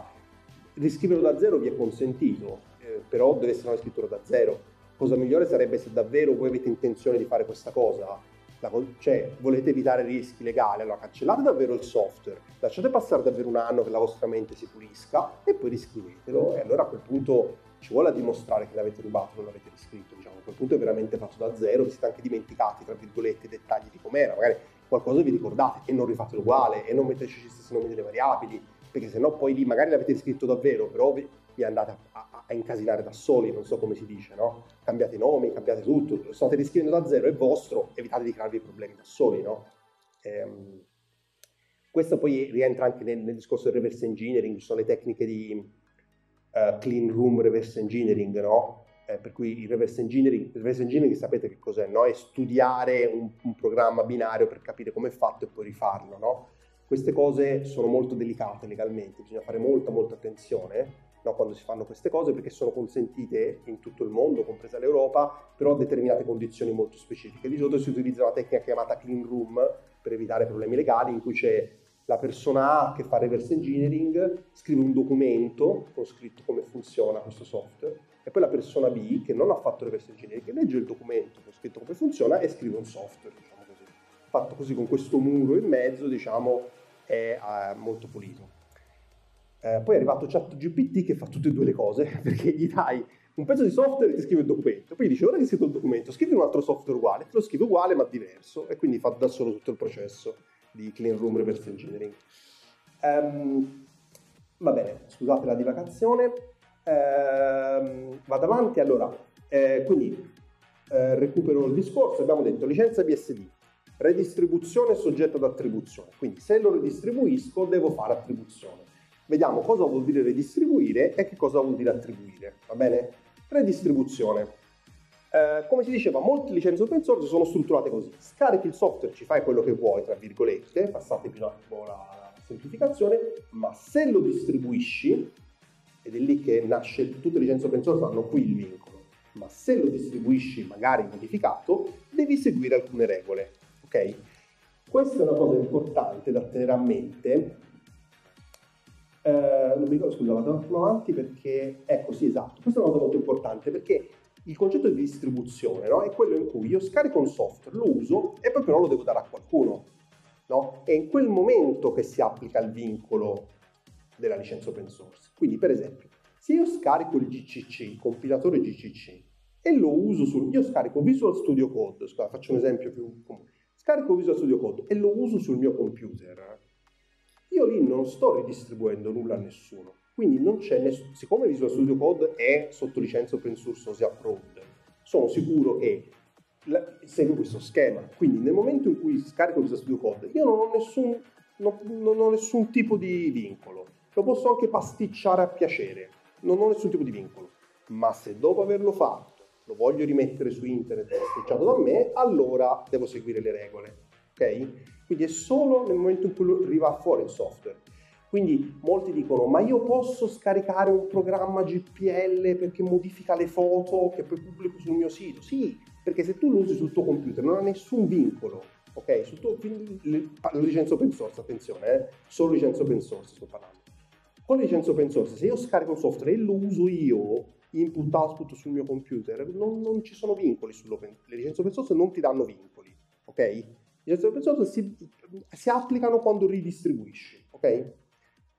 Eh, che cosa vuol dire distribuzione, per esempio distribuzione in forma binaria, no? È quando io consegno a qualcuno una copia del software che include quel software open source che dicevamo. Posso ridargli una copia così com'è oppure lo posso includere. Per esempio, pubblico un'app sull'App Store, ma dentro c'è SQLite che mi sono portato dentro la mia app. Sto facendo una redistribuzione binaria di SQLite perché io l'ho preso, se lo usavo sul mio computer facevo tutto quello che volevo con SQLite, ma siccome l'ho messo sull'App Store, lo sto ridistribuendo. A quel punto la licenza assicurata mi dice, eh, attento, c'hai dei vincoli in questo momento da seguire. Ok? Una cosa fondamentale da tenere a mente è che in generale l'utilizzo di un software open source in un servizio web okay, non equivale a redistribuzione. Okay? Quindi io scarico SQLite, lo uso per realizzare il mio sito, la mia app, che pubblico su Amazon tramite un server di AWS su internet e che la gente si collega e lo usa, in questa catena non sussiste nessuna redistribuzione, perché la redistribuzione prevede fisicamente il trasferimento di una copia. Allora, se io mi connetto a www.facebook.com, io non ricevo nessuna copia binaria di SQLite dentro Facebook, ritorna? Quindi non sto ricevendo nessuna copia binaria di quel software. Quindi non c'è una redistribuzione. Questo è fondamentale perché diciamo, è un po' borderline per il JavaScript, eh, perché lì ricevo una copia sul mio browser. Però diciamo, finora diciamo, viene considerata anche sul JavaScript non redistribuzione. Quindi sostanzialmente questo è importante perché se voi fate uno sviluppo di un servizio online, web, quindi non stiamo parlando di mobile, che sul mobile c'è una ridistribuzione perché arriva sul telefono dell'utente, va bene? Ma se voi pubblicate online un servizio web, lì dentro tutto il codice che voi utilizzate non state ridistribuendo nulla, quindi non siete soggetti a nessuno dei vincoli delle licenze open source. Quindi in quel mondo lì le licenze OSI approved voi potete usarle senza nessun tipo di vincolo. Cioè posso usare Django per fare la mia applicazione web? Posso usare Rails per fare l'applicazione? Sì. Ma quali sono i vincoli della licenza di Rails? La risposta è per voi nessuno. Perché se tutto quello che fate con Rails lo mettete su un server per fare un servizio, non lo state redistribuendo. E quindi non si applica nessun vincolo della licenza di Rails. Va bene? Eh, mentre invece questi vincoli si applicano sul software desktop, per chi ne fa ancora, CAD di scampo che dicevamo prima, nel caso che ancora va su desktop, diciamo, mobile, comune forse oggi, mobile sì perché è ridistribuzione, ma non nel mondo web. Ehm, ok, quindi questa è la distribuzione. Come si rispetta l'attribuzione? Io faccio degli esempi. All'attribuzione si dice, io devo dire, quindi la cosa base è, ho scaricato SQLite, l'ho usato nella mia app che ho messo sull'App Store. Ok? Devo rispettare la licenza di SQLite. La licenza di SQLite è come quella che vedevamo prima, che dice ridistribuzione in forma binaria deve riprodurre il copyright e la lista di condizioni, cioè questa pagina qua che vedete. Quindi vi sta dicendo, volete usare SQLite, voi dovete riprodurre, quindi avere una copia di, all'interno della vostra distribuzione, del testo della licenza con il copyright. Quindi la licenza di SQLite, che facciamo conto sia questa qui tale quale, ho scritto in cima copyright SQLite, come si chiama Richard Ips, l'autore di SQLite, copyright, quello che è Richard Ips, voi dovete includerlo nel programma che mettete sull'App Store. Ok? Questo è quello che dovete fare. Cioè sostanzialmente è come se fosse una pubblicità. Dovete dire sto usando SQLite. Questo è tutto quello che vi viene chiesto. Ok? Sto usando SQLite e questa è la licenza di SQLite. Quindi non solo dire che lo state usando, ma anche riprodurre il testo della licenza. Ok? Come si fa questa cosa? Perché in realtà c'è in tutte le app che avete sul cellulare questa cosa qui. Ora voi andate a controllare e vedrà che lo trovate. Allora, tutte no, eh, però prendete quelle delle aziende grosse che state sicuri che lo rispettano. C'è tutte, ok? Come si fa questa cosa? Allora, ci sono vari, vari modi. Beh, questo diciamo non si applica a mobile, il modo desktop. Banalmente io scarico eh, un programma desktop sul mio, mio computer, eh, lo installo, vado nella cartellina sotto programmi del programma e lì dentro ci devo trovare un file che magari si chiama open source licenses.txt dentro cui ho tutte le copie di tutte le licenze open source, di tutti i programmi, di tutte le librerie e programmi open source che ho incluso nel mio CAD che ho distribuito. Ok? Questo è un modo molto semplice per rispettare l'attribuzione. Ci metto un file con dentro la copia, quindi è un filone che uno scorre con tutte le licenze SQLite, quello, quell'altro, tutto quello che ho utilizzato, sono tutte copiate in questo filone. Ok? Non si applica su mobile perché? Perché se io metto un file dentro un txt, dentro un bundle, ovviamente nessuno lo può vedere, no? E quindi sostanzialmente non serve a niente, quindi non sto rispettando eh, la, cioè, chiaramente cioè, deve essere incluso, deve essere visibile, cioè, lo, lo, metto criptato, eh, no, cioè deve essere incluso, deve essere visibile, ok? Um, oppure dentro il programma, nascosto a piacere, c'è una finestra di, del, del 85 livello, diciamo, di, di navigazione, in cui c'è scritto software open source e licenze utilizzate e apre una bella paginata eh, scrollabile a piacere con tutto l'elenco delle licenze ok, utilizzate. Oppure se non si vuole includere direttamente nel software, alcune aziende fanno così, sempre in quella schermata nascosta a piacere c'è un testo molto breve che dice questo programma incorpora software sotto licenza open source. Per la lista completa si veda link. Bene, link cliccabile e sul vostro sito avete la famosa sbrodolata di licenze open source utilizzate. Okay? E magari questa sbrodolata la aggiorniamo col CI, così non stiamo a perdere tempo, tanto è una cosa completamente automatica, no? Io devo prendere tutte le mie dipendenze, tutte le, le licenze che ci sono e le devo semplicemente concatenare e buttare online, ok? Quindi magari lo posso fare anche col CI se non voglio perdere tempo e, se no lo fa a mano, ecco. Dipende quanto spesso poi tirate dentro librerie o licenze, dipende dal framework che utilizzate, lo stack, ci sono degli stack che sono viralissimi, come potete sapere, io cito sempre NPM, no? dove NPM è chiaro che qualunque cosa installi si porta dietro 170 dipendenze, quindi c'è una valanga di licenze open source da citare sostanzialmente e quindi lì devo per forza automatizzare il processo. No? Attenzione, se distribuisco, eh, perché se NPM lo uso per fare un applicativo web, abbiamo detto, non vale, vale tutto, ok? Cioè non c'è da pubblicare nulla. Ehm, Domande su questo?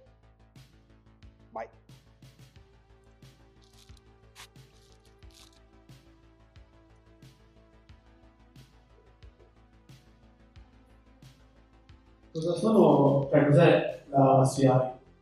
Ah, è continuous integration, sono tipo GitHub Actions, sai quelle cose che girano in automatico, ogni volta che scrivi del codice parte un, uno strumento automatico che, non so, esegue i test per vedere se si è rotto qualcosa, poi tu mh, fa tutta una serie di azioni automatiche sul tuo codice sorgente.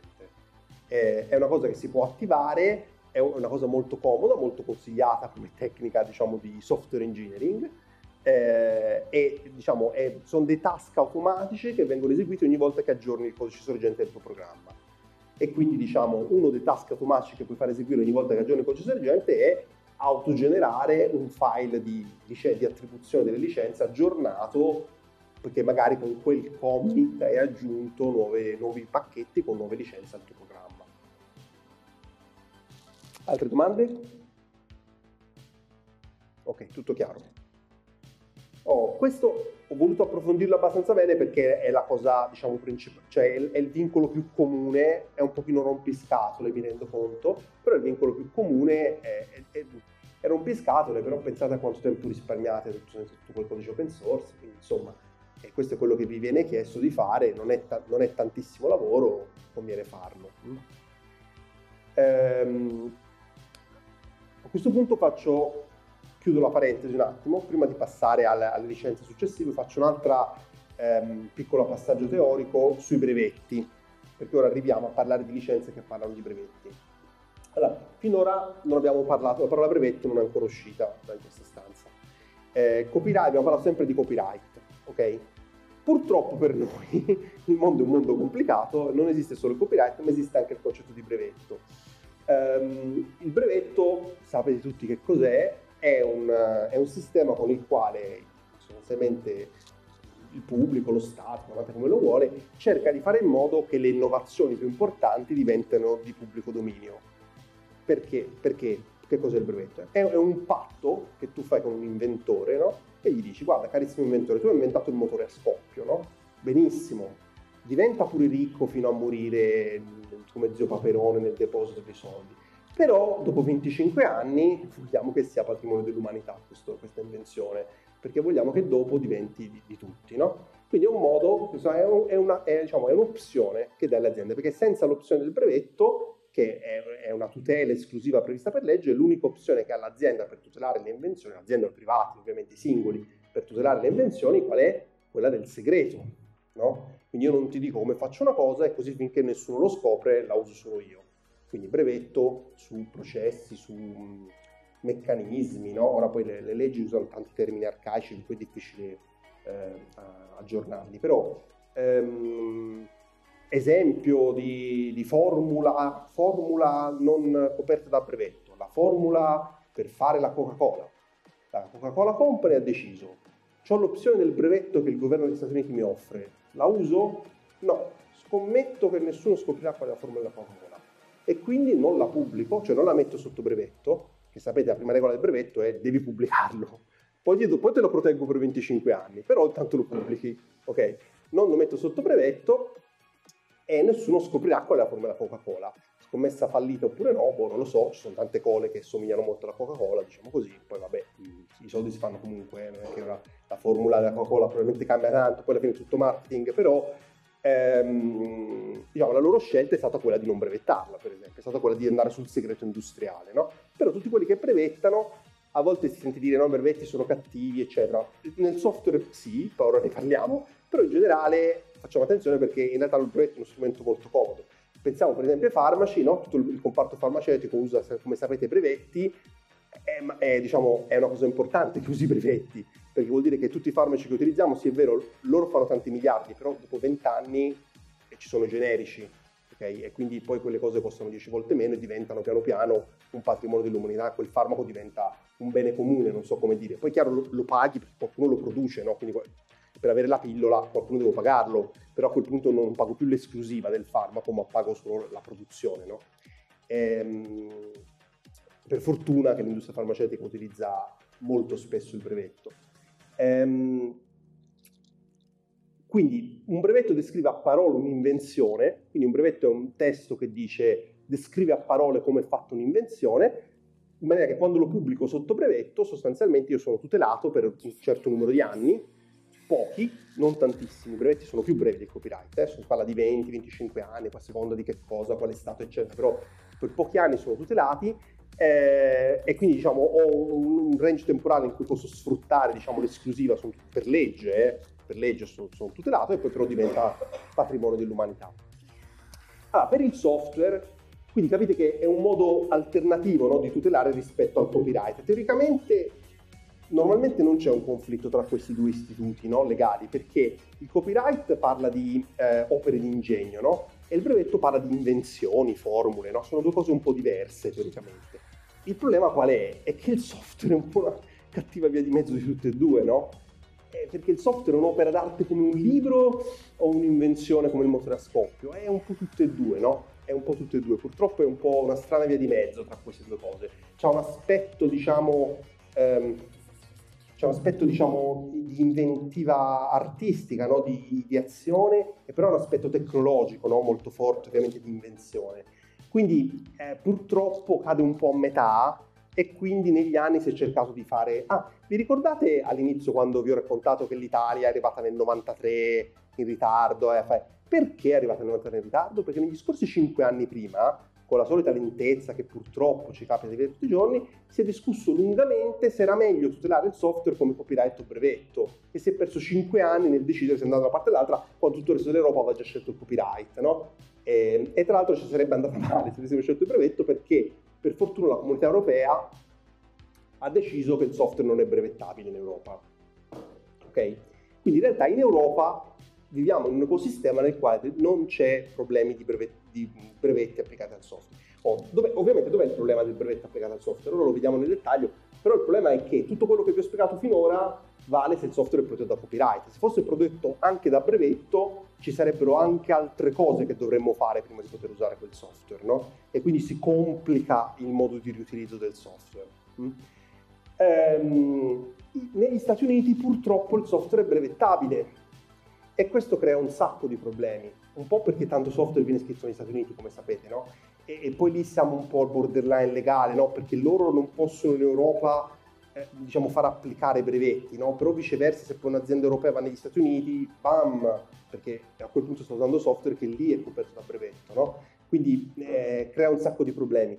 Il problema, il, problema, il problema principale per il quale i brevetti software creano problemi è che purtroppo tutto il software è una sequenza di piccole invenzioni quotidiane. Se voi avete scritto software, scrivete software, voi sapete che ogni giorno fate una piccola invenzione che vi porta avanti nel software che fate, no? E il problema è quale di quelle invenzioni è brevettabile? Dov'è, dov'è la linea in cui dico questa è un'invenzione bella, bella, bella, la brevetto, ho inventato la compressione zip, fammela brevettare, no? Questa è un'invenzione importante, no? ho risolto un algoritmo per ordinare più velocemente il mio database utenti, mi sono inventato un modo per fare, è brevettabile, e ho scritto un ciclo for per, per elencare, è brevettabile, dov'è, dov'è la linea? Dove, dove, mi fermo? Il problema è che non c'è una linea, e il problema è che negli Stati Uniti ti lasciano brevettare praticamente qualunque cosa. la um, EFF, che forse avete sentito dire, è una società che fa attivismo negli Stati Uniti a favore del software libero, della libertà, delle libertà legate al software, pubblica ogni mese um, un, un, un, bollettino dice che praticamente fa vedere il brevetto più stupido software approvato in quel mese negli Stati Uniti, eh, perché, so, perché negli Stati Uniti è brevettato qualunque cosa, è già brevettata a livello software. Quindi per fare un esempio, questi sono passati gli anni scorsi, per esempio hanno brevettato il fatto che un, servizio email possa avere la feature di out office. Cioè, uno ha brevettato il fatto che io dico vado in vacanza e arriva il risponditore automatico e mi dice ok Giovanni è in vacanza dal 25 aprile al 1 maggio, eh, rientrerà, scrivetegli dopo. No? Questo è brevettato negli Stati Uniti. Eh, oppure, non so, è brevettato il fatto che i file possono essere divisi in cartelli per argomenti tematici oppure è brevettato che, che un'app possa contare le calorie, è brevettato.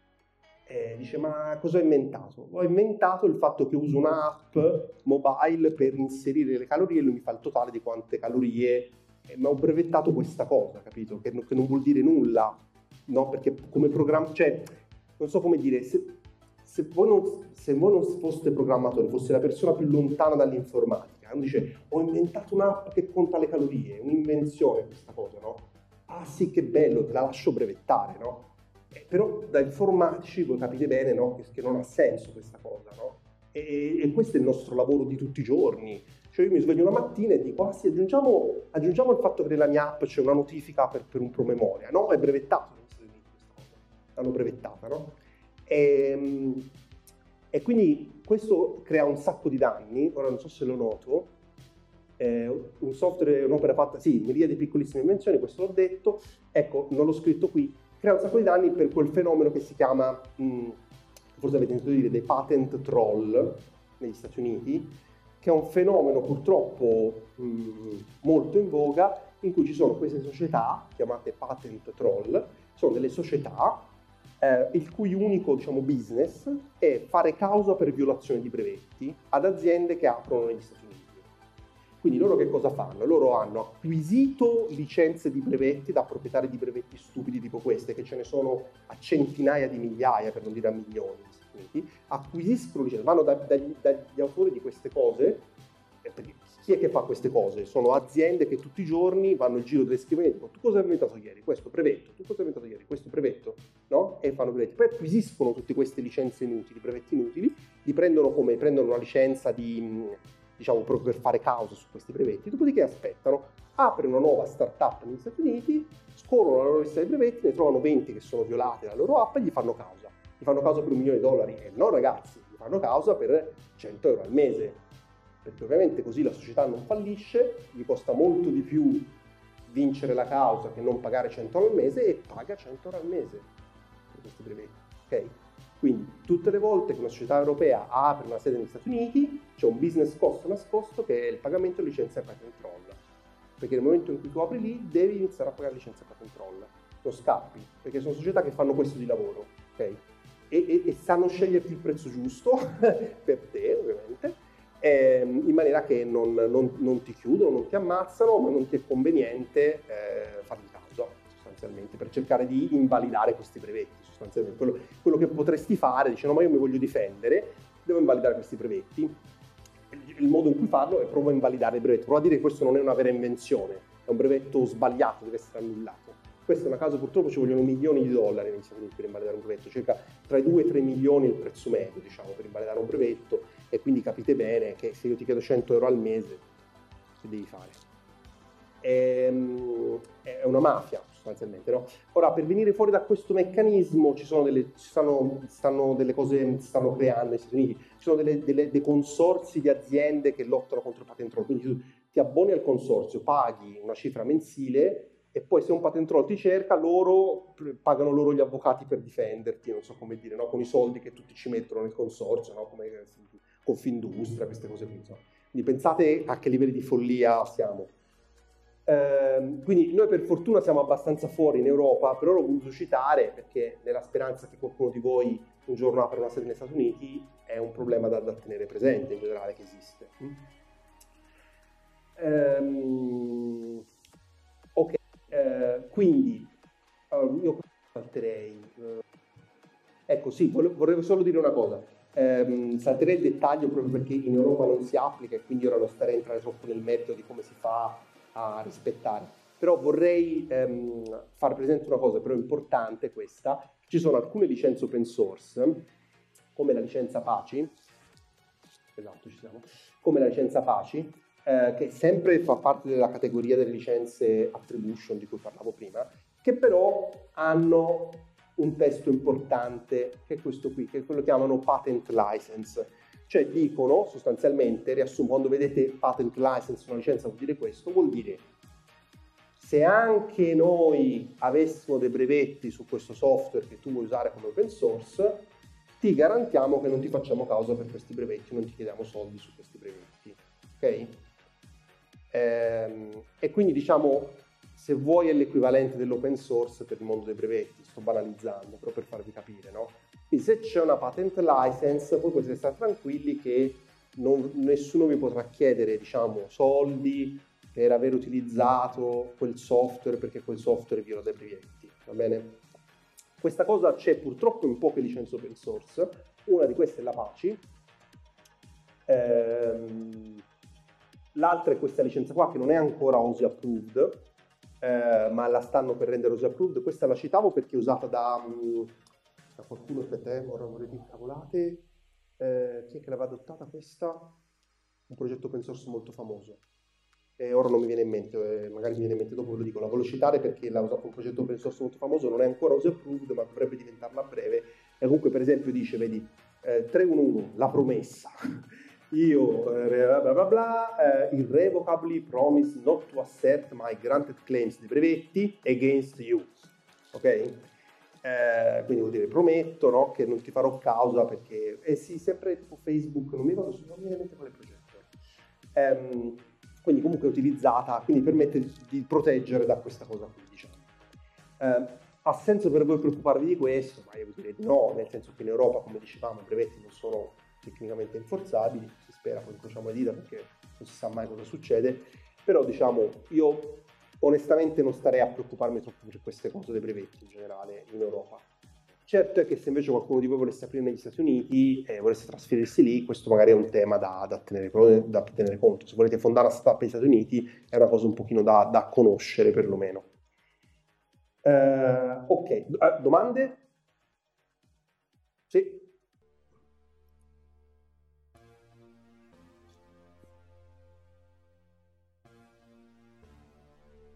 Quindi il discorso di dove viene prodotto il software conta eh, dove viene commercializzato.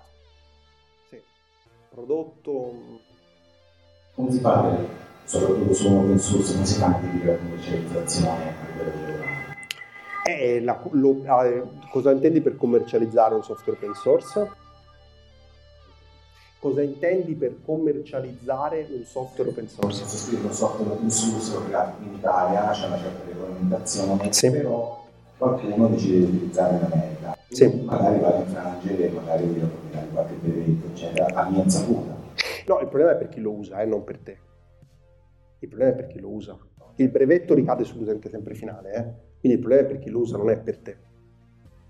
Cioè se tu scrivi un software che viola un brevetto stupido americano e non lo sai nemmeno giustamente, il problema non è tuo, è di chi usa quel software per integrarlo nel suo prodotto che poi vende negli Stati Uniti. Quindi non, non, non è un tuo problema. Il fatto che io utilizzi magari delle librerie... Eh, no. Nessun problema. È un problema di commercializzazione. Cioè il problema grosso va nel momento in cui vai a fare business lì, è lì che tocchi gli interessi, quindi soprattutto quando apri una sede lì, no? è, è, lì che si, che si, creano i problemi tipicamente. Però per me che vendo, per, per te che vendi. No, uh, ecco lì c'è il problema. Tecnicamente la violazione del brevetto è nell'utilizzo dell'invenzione, no? quindi in realtà è, l'utente finale che ha la notifica no? del, del um, eh, della, della, del promemoria che sta violando il brevetto, no? perché non ha pagato per utilizzare quella invenzione, no? che è una cosa... Cioè, su, però è chiaro che se uno fa causa non fa causa all'utente finale, no? tipicamente fa causa al produttore dell'app minacciando di fare causa sui utenti. ok? Quindi fa causa al produttore dicendo avresti dovuto tu acquisire una licenza per i tuoi utenti prima di distribuire l'app. Quindi fa causa diciamo, a chi vende l'app e non perché minacciando che in realtà poi dovrebbe chiedere i soldi a tutti gli utenti finali che stanno utilizzando un'invenzione sua, perché il brevetto va sull'utilizzatore finale, non dell'invenzione, quello è un po' il problema. E... Anche sulla redistribuzione, la commercializzazione della forma di redistribuzione. Sì, sì, esatto. C'è l'utilizzo di un'invenzione, quindi va sulla redistribuzione, sì, direi di sì. Questo non sono sicurissimo. Volevo fare un esempio qua. Eh, qui volevo, c'era un esempio qua che ho saltato, per esempio gli algoritmi di compressione video sono tutti brevettati, no? tutti sanno che sono tipo l'H264, H265, compagni sono tutti brevettati. Ehm, e questi non sono software, eh, sono algoritmi, quindi sono brevettabili anche in Europa. Eh, l'algoritmo è brevettato e mm, in questo caso, per esempio, eh, teoricamente è l'utilizzatore finale che guarda il film su Netflix che dovrebbe avere pagato la licenza per guardare un film compresso H264. Però ovviamente, cioè, questo è quello che dice la struttura legale. Poi quello che succede è che Netflix paga una licenza per poter distribuire gratuitamente ai suoi utenti film compressi H264, che ormai non usa più perché userà l'H265 almeno direi. Ehm, però diciamo formalmente è l'utente finale che dovrebbe essere tutelato per questo. Vai. Ciao, grazie. Due domande. Sì. Uh, una sempre ovviamente non brevetto, ma uh, software quindi copyright. Sì. Su specialmente uh, chi è all'inizio nelle, nelle predisposizioni delle, delle registrazioni di licenze. Sì. la perdita per mancato utilizzo e in più volevo capire... Aspetta, la perdita di mercato utilizzo, cioè? Del, del copyright registrato, perché se no... Cioè se c'è una perdita di mercato utilizzo, stai chiedendo? No, so che c'è, ok. volevo entrare un po' in merito Ok. e poi l'implementazione Sì. di una, di una registrazione su ovviamente eh, una licenza o roba del genere come, come viene... Secondo me tu stai parlando di registrazione di marchi, No, no, no, parlo di, di software. ma registrazione di marchi però, non di trademark diciamo, non di Come, copyright. so- come software, se eh, io registro tipo all'asiatico per fare un, un software o Sì. una string o roba del genere, Sì. per fare qualcosa, quella lì nell'arco dei 3, 4, 5 anni non un- una distribuzione, un carattere di internazionalizzazione, qualcun altro che viene a sapere quella cosa Sì. ci può mettere le mani. Mm, allora, in generale per il diritto d'autore no, questo non si applica. Secondo me ehm, qui siamo al confine con, con- con il marchio, che è dove vale questa cosa che dici tu. Infatti la domanda era proprio questa, perché anche con la nuova riforma del militare lo c'è Sì. molto conversione su questo Sì, proprio per dare la socialità di non lasciare al cassetto una cosa che potrebbe essere di ognuno. sì, Che siccome non la utilizzo, non gli dà un carattere di internazionalizzazione, sì. io la, la posso dare a chi me ne fa richiesta. Mm, senti, per quanto riguarda, secondo me, però qui non ti so rispondere, onestamente non so rispondere perché questa cosa che tu citi a me non risulta, quindi non, non non so intervenire. Se, se è vera, non è una cosa... No, no, no, cioè allora, per quanto risulta a me, per quanto risulta a me, eh, diciamo, non c'è questo tema, nel senso che il diritto d'autore è un istituto che ehm, diciamo, è irrevocabile e automatico, quindi si nasce nel momento in cui l'opera viene realizzata è irrevocabile, anche se non c'è divulgazione, no? come un quadro, il quadro postumo eh, trovato de- de- del pittore morto vent'anni fa è comunque il suo diritto d'autore, che poi ovviamente è ereditato dai discendenti, però vale comunque se anche lui l'ha tenuto nel cassetto vent'anni. Questo, questo sono abbastanza sicuro. Poi voglio sapere appunto Sì. l'implementazione di soggetti utilizzatori rispetto a colui che invece ne è titolare. Grazie. Non so, aspetta, non so se puoi spiegare meglio la domanda? L'implementazione, cioè io ho una licenza, Sì, dicevi te, no? sì. E su questa magari ci lavoro per apportare Delle modifiche? modifiche implement- di implementazione. Sì. Tant'è vero che poi c'è la riflessione anche nel riconoscimento del, Del copyright? Sì, sì. All- Sono quelle che si chiamano le opere derivate nel mondo del software, cioè eh, tu stai dicendo se io ricevo una licenza open source no, e la implemento quel software, lo miglioro, aggiungo funzionalità eccetera, che cosa succede? Cosa devo fare? Allora sostanzialmente è una combinazione delle cose che ho detto, cioè io ho ricevuto un software open source, allora se io lo modifico per me non sono soggetto a nulla, se io redistribuisco le modifiche si cade in quello di cui parlavo all'inizio del copyright condiviso, ok?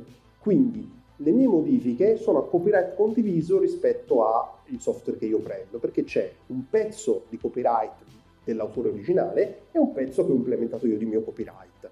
In questo caso però io devo rispettare le sue regole per cominciare e poi posso applicarle delle mie. Per esempio, la licenza BSD che vedevamo prima dice che puoi cambiare licenza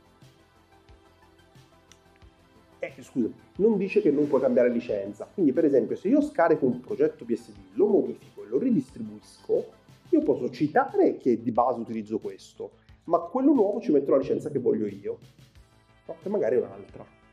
Perché, per esempio, lo vendo, caso semplice, no? Per esempio, lo vendo sotto licenza.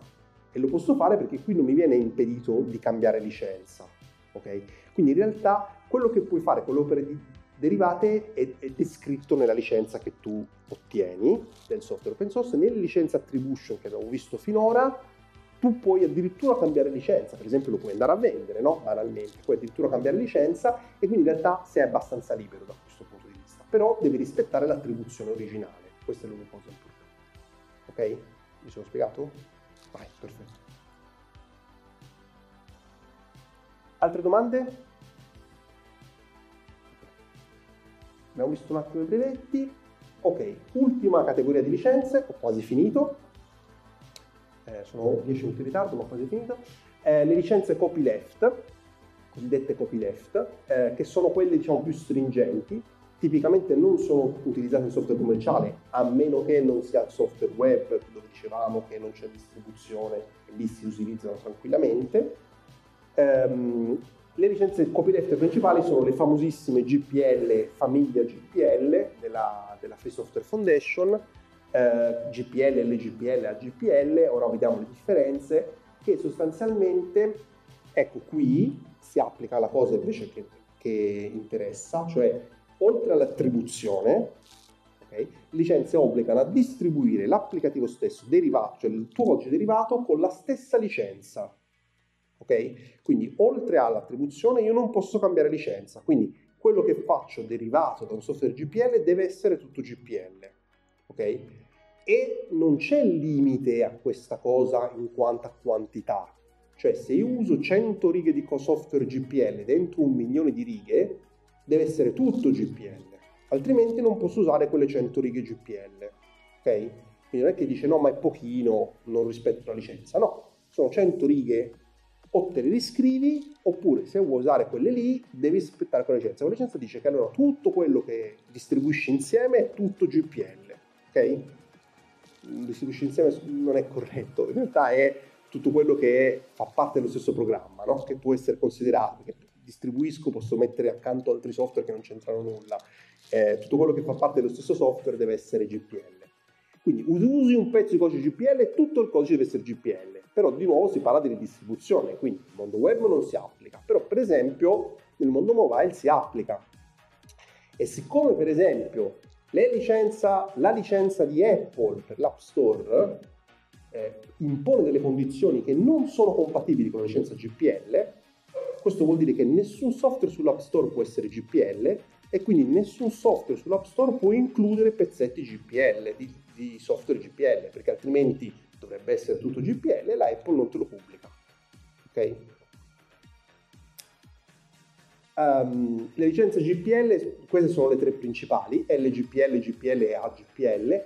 L'LGPL è il cosiddetto copyleft debole, in cui l'obbligo si limita alla libreria, alla libreria, stessa, cioè al contrario di quanto ho detto, in realtà l'unica cosa che chiede è che la libreria stessa venga distribuita come LGPL, ma il resto dell'applicativo può avere la licenza che vuoi. Facciamo un caso, così mi, mi, mi chiarisco. Eh, per esempio, le librerie Qt che sono delle librerie per fare interfacce utente che vengono utilizzate in ambito embedded, industriale, eccetera, eccetera, se vanno a disegnare le interfacce utente in ambito industriale, sono delle librerie che vengono distribuite o con licenza commerciale a pagamento oppure sotto LGPL. Che cosa vuol dire? Che se io faccio un, una lavatrice che ha un'interfaccia utente fatta con le QT con licenza LGPL, il, codice, la, la, la, il software della lavatrice lo do come voglio però le QT contenute di dentro devono essere LGPL, cioè io devo dire ai miei utenti della lavatrice che dentro c'è la licenza LGPL delle QT e devo dare tutti i codici sorgenti delle QT e devo consentire all'utente di modificare le QT e rimetterle dentro la lavatrice. Ok? Perché quella, quella è una libreria open source che deve essere possibile modificarla. Ok? Quindi ma quanti utenti della lavatrice vorranno mai modificare le QT della lavatrice? Nessuno, però io lo devo fare uguale. Quindi io come produttore della lavatrice devo dire, la lavatrice contiene le QT. Questi sono i sorgenti delle QT, da questo link te le puoi scaricare, e queste sono le istruzioni per cambiare le QT, ricompilare il software, ricaricarlo dentro la lavatrice e reeseguire la lavatrice. Poi magari non lava più, perché io l'ho rotta, però lo devo poter fare, ok? Um, dice, ma, ma che cosa serve questa licenza? Queste licenze a che cosa servono? servono sostanzialmente a impedire il business del software, servono a impedire la commercializzazione del software, che a renderla molto complicata, perché lo scopo di queste licenze della Free Software Foundation è quello sostanzialmente di impedire che il software possa esistere il software diciamo commerciale o comunque diciamo il software non open source, ok? Cioè la Free Software Foundation tiene questa posizione, secondo me un po' discutibile, dice no, ma voi potete anche vendere il software, però deve essere open source, modificabile, ridistribuibile gratuitamente. Dice, ma che lo compro a fare se poi chi lo compra lo può mettere gratis su internet? Parliamone. Però, diciamo, la posizione della Software Foundation è sostanzialmente, non, non, mi sembra molto allineata, però dice, tu diciamo, lo puoi anche vendere se vuoi, però deve essere open source. Quindi in realtà vogliono impedire no, il business del, del, del software, inteso come vendere il software. A loro gli va benissimo il business dei servizi del software, ok? ma non vogliono il business, quindi sviluppo su commessa, assistenza, tutte queste cose qui. Ma non, non, diciamo, il business di vendere la licenza loro non lo vorrebbero, vorrebbero che tutto il software del mondo fosse open source. E quindi fanno delle licenze che chi viene adotta sposa questa linea, vuole impedire la, diciamo, il fatto che il software possa essere open source. Eh, scusate, proprietario. GPL copyleft forte, è quello che dicevamo, quindi l'obbligo non è solo della, della, libreria Qt se fosse GPL, ma tutto il software della lavatrice dovrebbe essere open source GPL. Okay. Eh, e poi c'è una terza, che è quella che cerca di, di, rompere anche quel muro che parlavamo prima della distribuzione dell'applicazione web. Perché una licenza che dice, e per questa licenza vale come distribuzione anche l'utilizzo attraverso browser. Ok? Quindi, come vedete, cerca proprio di impedire che si possa avere una diffusione di software, diciamo, diffusione o comunque una scrittura di software che non sia open source, che non sia di patrimonio della collettività. Quindi, una libreria con licenza AGPL, quella lì, se voi la utilizzaste su un servizio web, ce ne sono molto poche, però facciamoci attenzione, se lo utilizzate sul servizio web, allora voi dovreste pubblicare i codici sorgenti di tutto il servizio web su internet sotto licenza GPL-V3, cioè gratuitamente disponibile per tutti, duplicabile, modificabile, ridistribuibile. Okay? Quindi di fatto il servizio sarebbe copiabile da, da chiunque, quindi a meno che voi non abbiate un, serv- un business del tipo ehm, Matomo, eh, voglio fare concorrenza a Google Analytics, il software open source, io ti vendo il servizio in cui ti faccio hosting, e faccio tracciamento tuoi utenti, però il software è gratuito, allora va bene anche a GPL V3. Ma se il vostro business classico è un servizio web nel quale i sorgenti sono vostri e non volete darli a nessuno, questo non è compatibile con la licenza GPL V3. Quindi questa voleva arrivare qui perché questa qui è l'unica licenza in cui bisogna fare attenzione perché rompe il modello di business classico di tutte le aziende che pubblicano servizi web.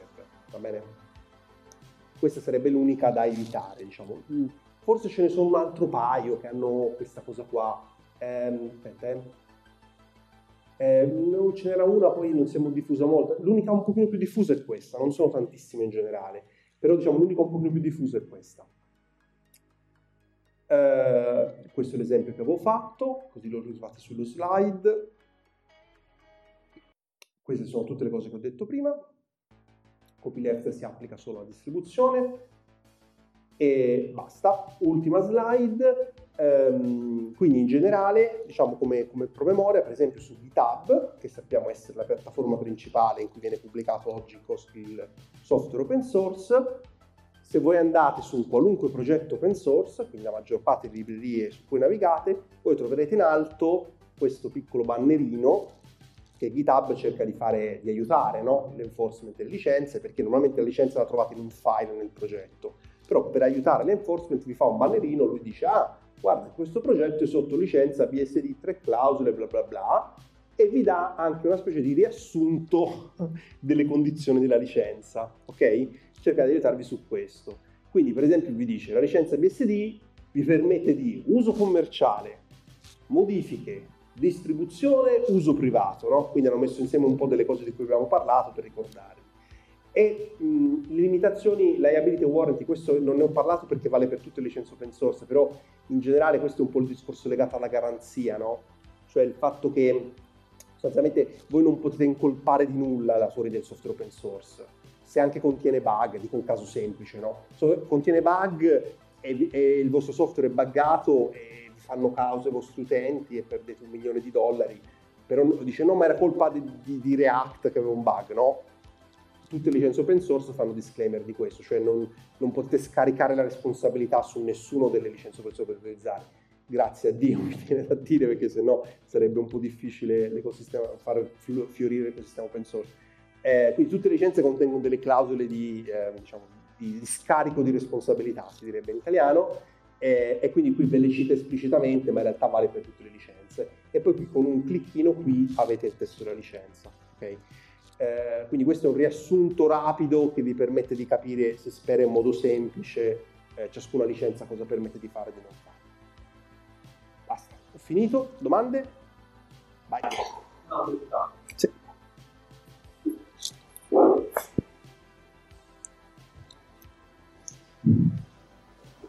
Ciao. Ciao. Sì se mi sembra che l'ultima versione sia la 3, può essere? Sì, giusto. Devo sapere, eh, passaggio da GPL credo 1 a 2 a 3, no? Sì. Questa sequenza è andata verso un inasprimento, cioè sì. ecco, quindi ogni versione successiva impone delle regole aggiuntive.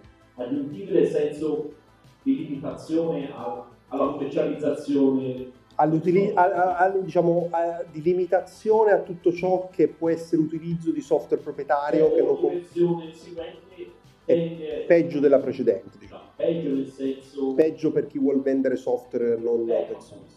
cioè deve essere sempre più open. Sì, eh, che poi eh, poi è filosofica questa cosa perché mh, il problema è che il software open source è sempre open, no? Il problema è che la, la, GPL impedisce al resto del software di essere open, perché il suo obiettivo è fare in modo che non possa esistere l'altro software, no? E quindi, diciamo, lui stesso sarebbe open. Quello che cerca di fare è fare in modo che... Infatti perché si chiama copyleft? Perché in realtà hanno fatto una cosa geniale, cioè hanno usato il copyright contro il copyright, no? Hanno usato il meccanismo del copyright, il fatto che io posso scrivere un testo di licenza per dirti che di fatto non puoi sfruttare il tuo copyright, cioè è quello il concetto, quello che chiamano copyleft, no? In realtà è un'idea geniale che ha avuto Stallman su questa cosa. Ehm, però sì, c'è stato un, progressivo diciamo, inasprimento, in particolare dalla GPL2 alla GPL3 hanno voluto chiarire quella cosa della lavatrice che dicevo prima, e cioè del fatto che non solo devi dare tutti i sorgenti, ma devi consentire al tuo utente di rimettere il software nella lavatrice. Perché questa cosa nella GPL2 era citata un po' tra le... non era chiarissima, cioè, quindi la GPL3 hanno voluto scrivercelo proprio esplicitamente e devi eseguire il software nella lavatrice cioè è proprio chiaro, non si, non si scampa, no? E, ehm, e tra l'altro GPL3 ha creato uno spartiacque grosso, per esempio con, con Apple, per esempio. Eh, Apple diciamo, non accetta so- software GPL3 all'interno dei propri software, mentre GPL2 sì. Per esempio, voi prendete un Mac del 2023 e ci trovate sopra la bash di mio nonno perché è l'ultima bash eh, GPL2. La bash è passata a GPL3 n anni fa e però c'è ancora la Bash Milano perché è, l'ultima GPL2 diciamo eh, perché la, la, Apple ha deciso no, non, non vogliamo la GPL3 per esempio che a Stallman gli va bene no perché fa guerra ad Apple quindi vuol dire che ha avuto successo diciamo. lui vuole evitare cioè l'obiettivo di Stallman è evitare che Apple possa beneficiare dal software GPL perché macOS non è GPL, no? quello è l'obiettivo. Quindi non vuole che. Quindi nel momento in cui Apple ha deciso di non usare software GPL, la software ci ha brindato perché ha raggiunto un obiettivo, no? Nel senso, quello Poi la loro speranza qual è? Che c'è così tanto software GPL che deve cedere la Apple, e questo è il punto. Però quello che succede oggi è che in realtà la stragrande maggioranza del software è attribution e quindi non è, non è copyleft e quindi sostanzialmente questa battaglia attualmente la stanno un po' perdendo.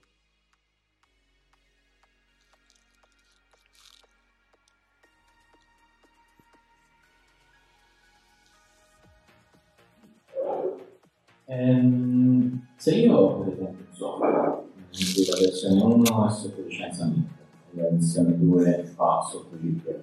Sì. Ehm, la GPL 3 mangia la versione 1, nel senso? No.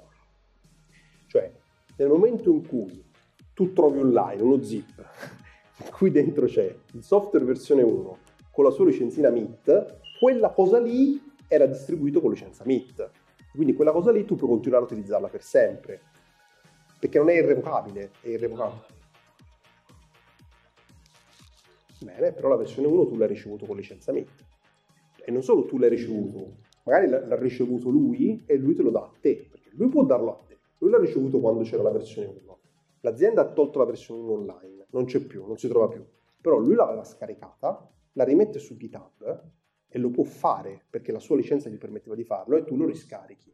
Quindi in realtà di fatto è impossibile nascondere un software distribuito con una licenza precedente perché chiunque può rimetterlo online, no? Quindi lo fanno le aziende di cambiare licenza in questo senso. La loro idea qual è? Che a un certo punto il software andrà avanti, la versione 1 sarà così vecchia che nessuno gliene frega più niente e tutti devono usare la nuova che avrà una nuova licenza, diciamo così, ecco. Però no, la vecchia non è, non è revocabile in nessun modo, di fatto. Altre domande?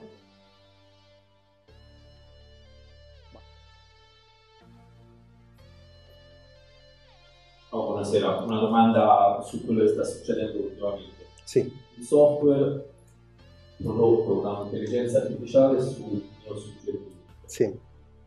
Che protezione ha? Non te lo so dire. Purtroppo è un tema troppo nuovo, nel senso che non, non è disciplinato legalmente ad oggi, quindi non, non avrei Certo. E sul tuo suggerimento, se, sì, esatto, secondo, io guarderei, guarderei la licenza tu su 18 GPT. No, c'è scritto proprio il codice che produce lei, eh, è consigliato da te, quindi è tu. Ah, ok, perché te lo cedono loro. E allora diciamo, se te lo cedono loro io sarei tranquillo su quello. Se te lo cedono loro io sarei abbastanza tranquillo. Cioè, una, una cosa simile c'è per Copilot, Copilot di GitHub, che è quel plugin ehm, che consente di fare, diciamo, c'è un'intelligenza artificiale che ti aiuta a scrivere il codice mentre programmi. Tra l'altro io sono un super fan di Copilot, perché io per fortuna ce l'ho gratis perché siccome sono maintainer di libri open source famosi, GitHub me lo regala perché c'è il programma per i maintainer, queste cose qui, quindi lo posso, che costa anche 19 dollari al mese, quindi nemmeno 0 lire, e me lo regala ed è bellissimo, cioè a me piace tantissimo, perché non fa quello che, eh, tutti hanno paura, perché effettivamente c'è un problema, nel senso che Copilot è un'intelligenza artificiale, in realtà è basata sul motore di ChatGPT, eh, che praticamente cosa ha fatto? Si è letta tutto il codice su GitHub, ci ha, ci ha rimuginato sopra sostanzialmente e mentre tu scrivi il codice ti aiuta a scrivere codice con te, fa come un pair programming, come il tuo, il tuo collega che ti aiuta a scrivere codice. Funziona secondo me da Dio, è veramente, eh, però funziona bene e non fa la cosa di cui tutti hanno paura, non fa quasi mai la cosa di cui tutti hanno paura, che è quella di sputarti fuori un pezzo di codice open source già pronto che però non sai da dove è stato preso e quindi non sai che licenza abbia.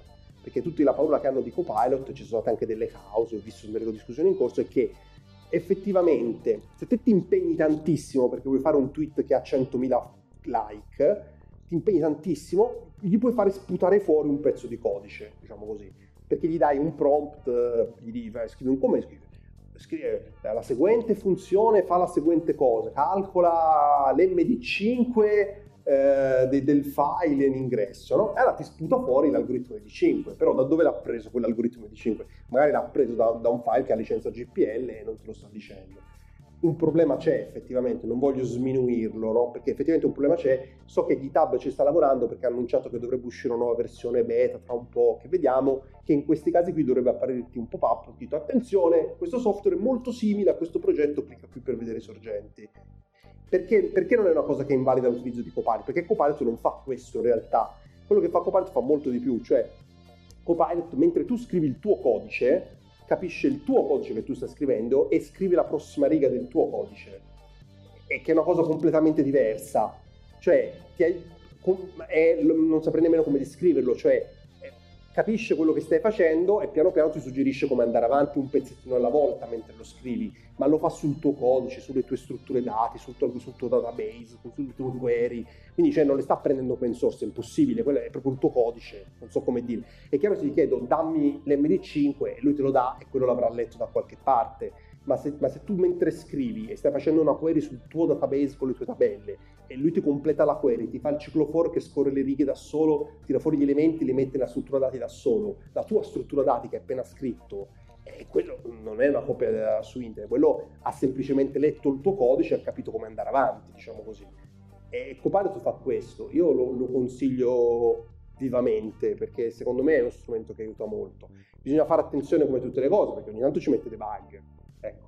Però anche quando fai per programming con tuo collega ogni tanto ci mettete dei bug, quindi nel senso, cioè, il codice va comunque testato, va comunque riletto, va comunque debuggato, va comunque fatto la code review, cioè vale comunque tutto, però nel frattempo c'hai uno gratis, no, a 19 dollari al mese che ti aiuta a scrivere il codice, diciamo. Altre domande? Ok, abbiamo finito allora.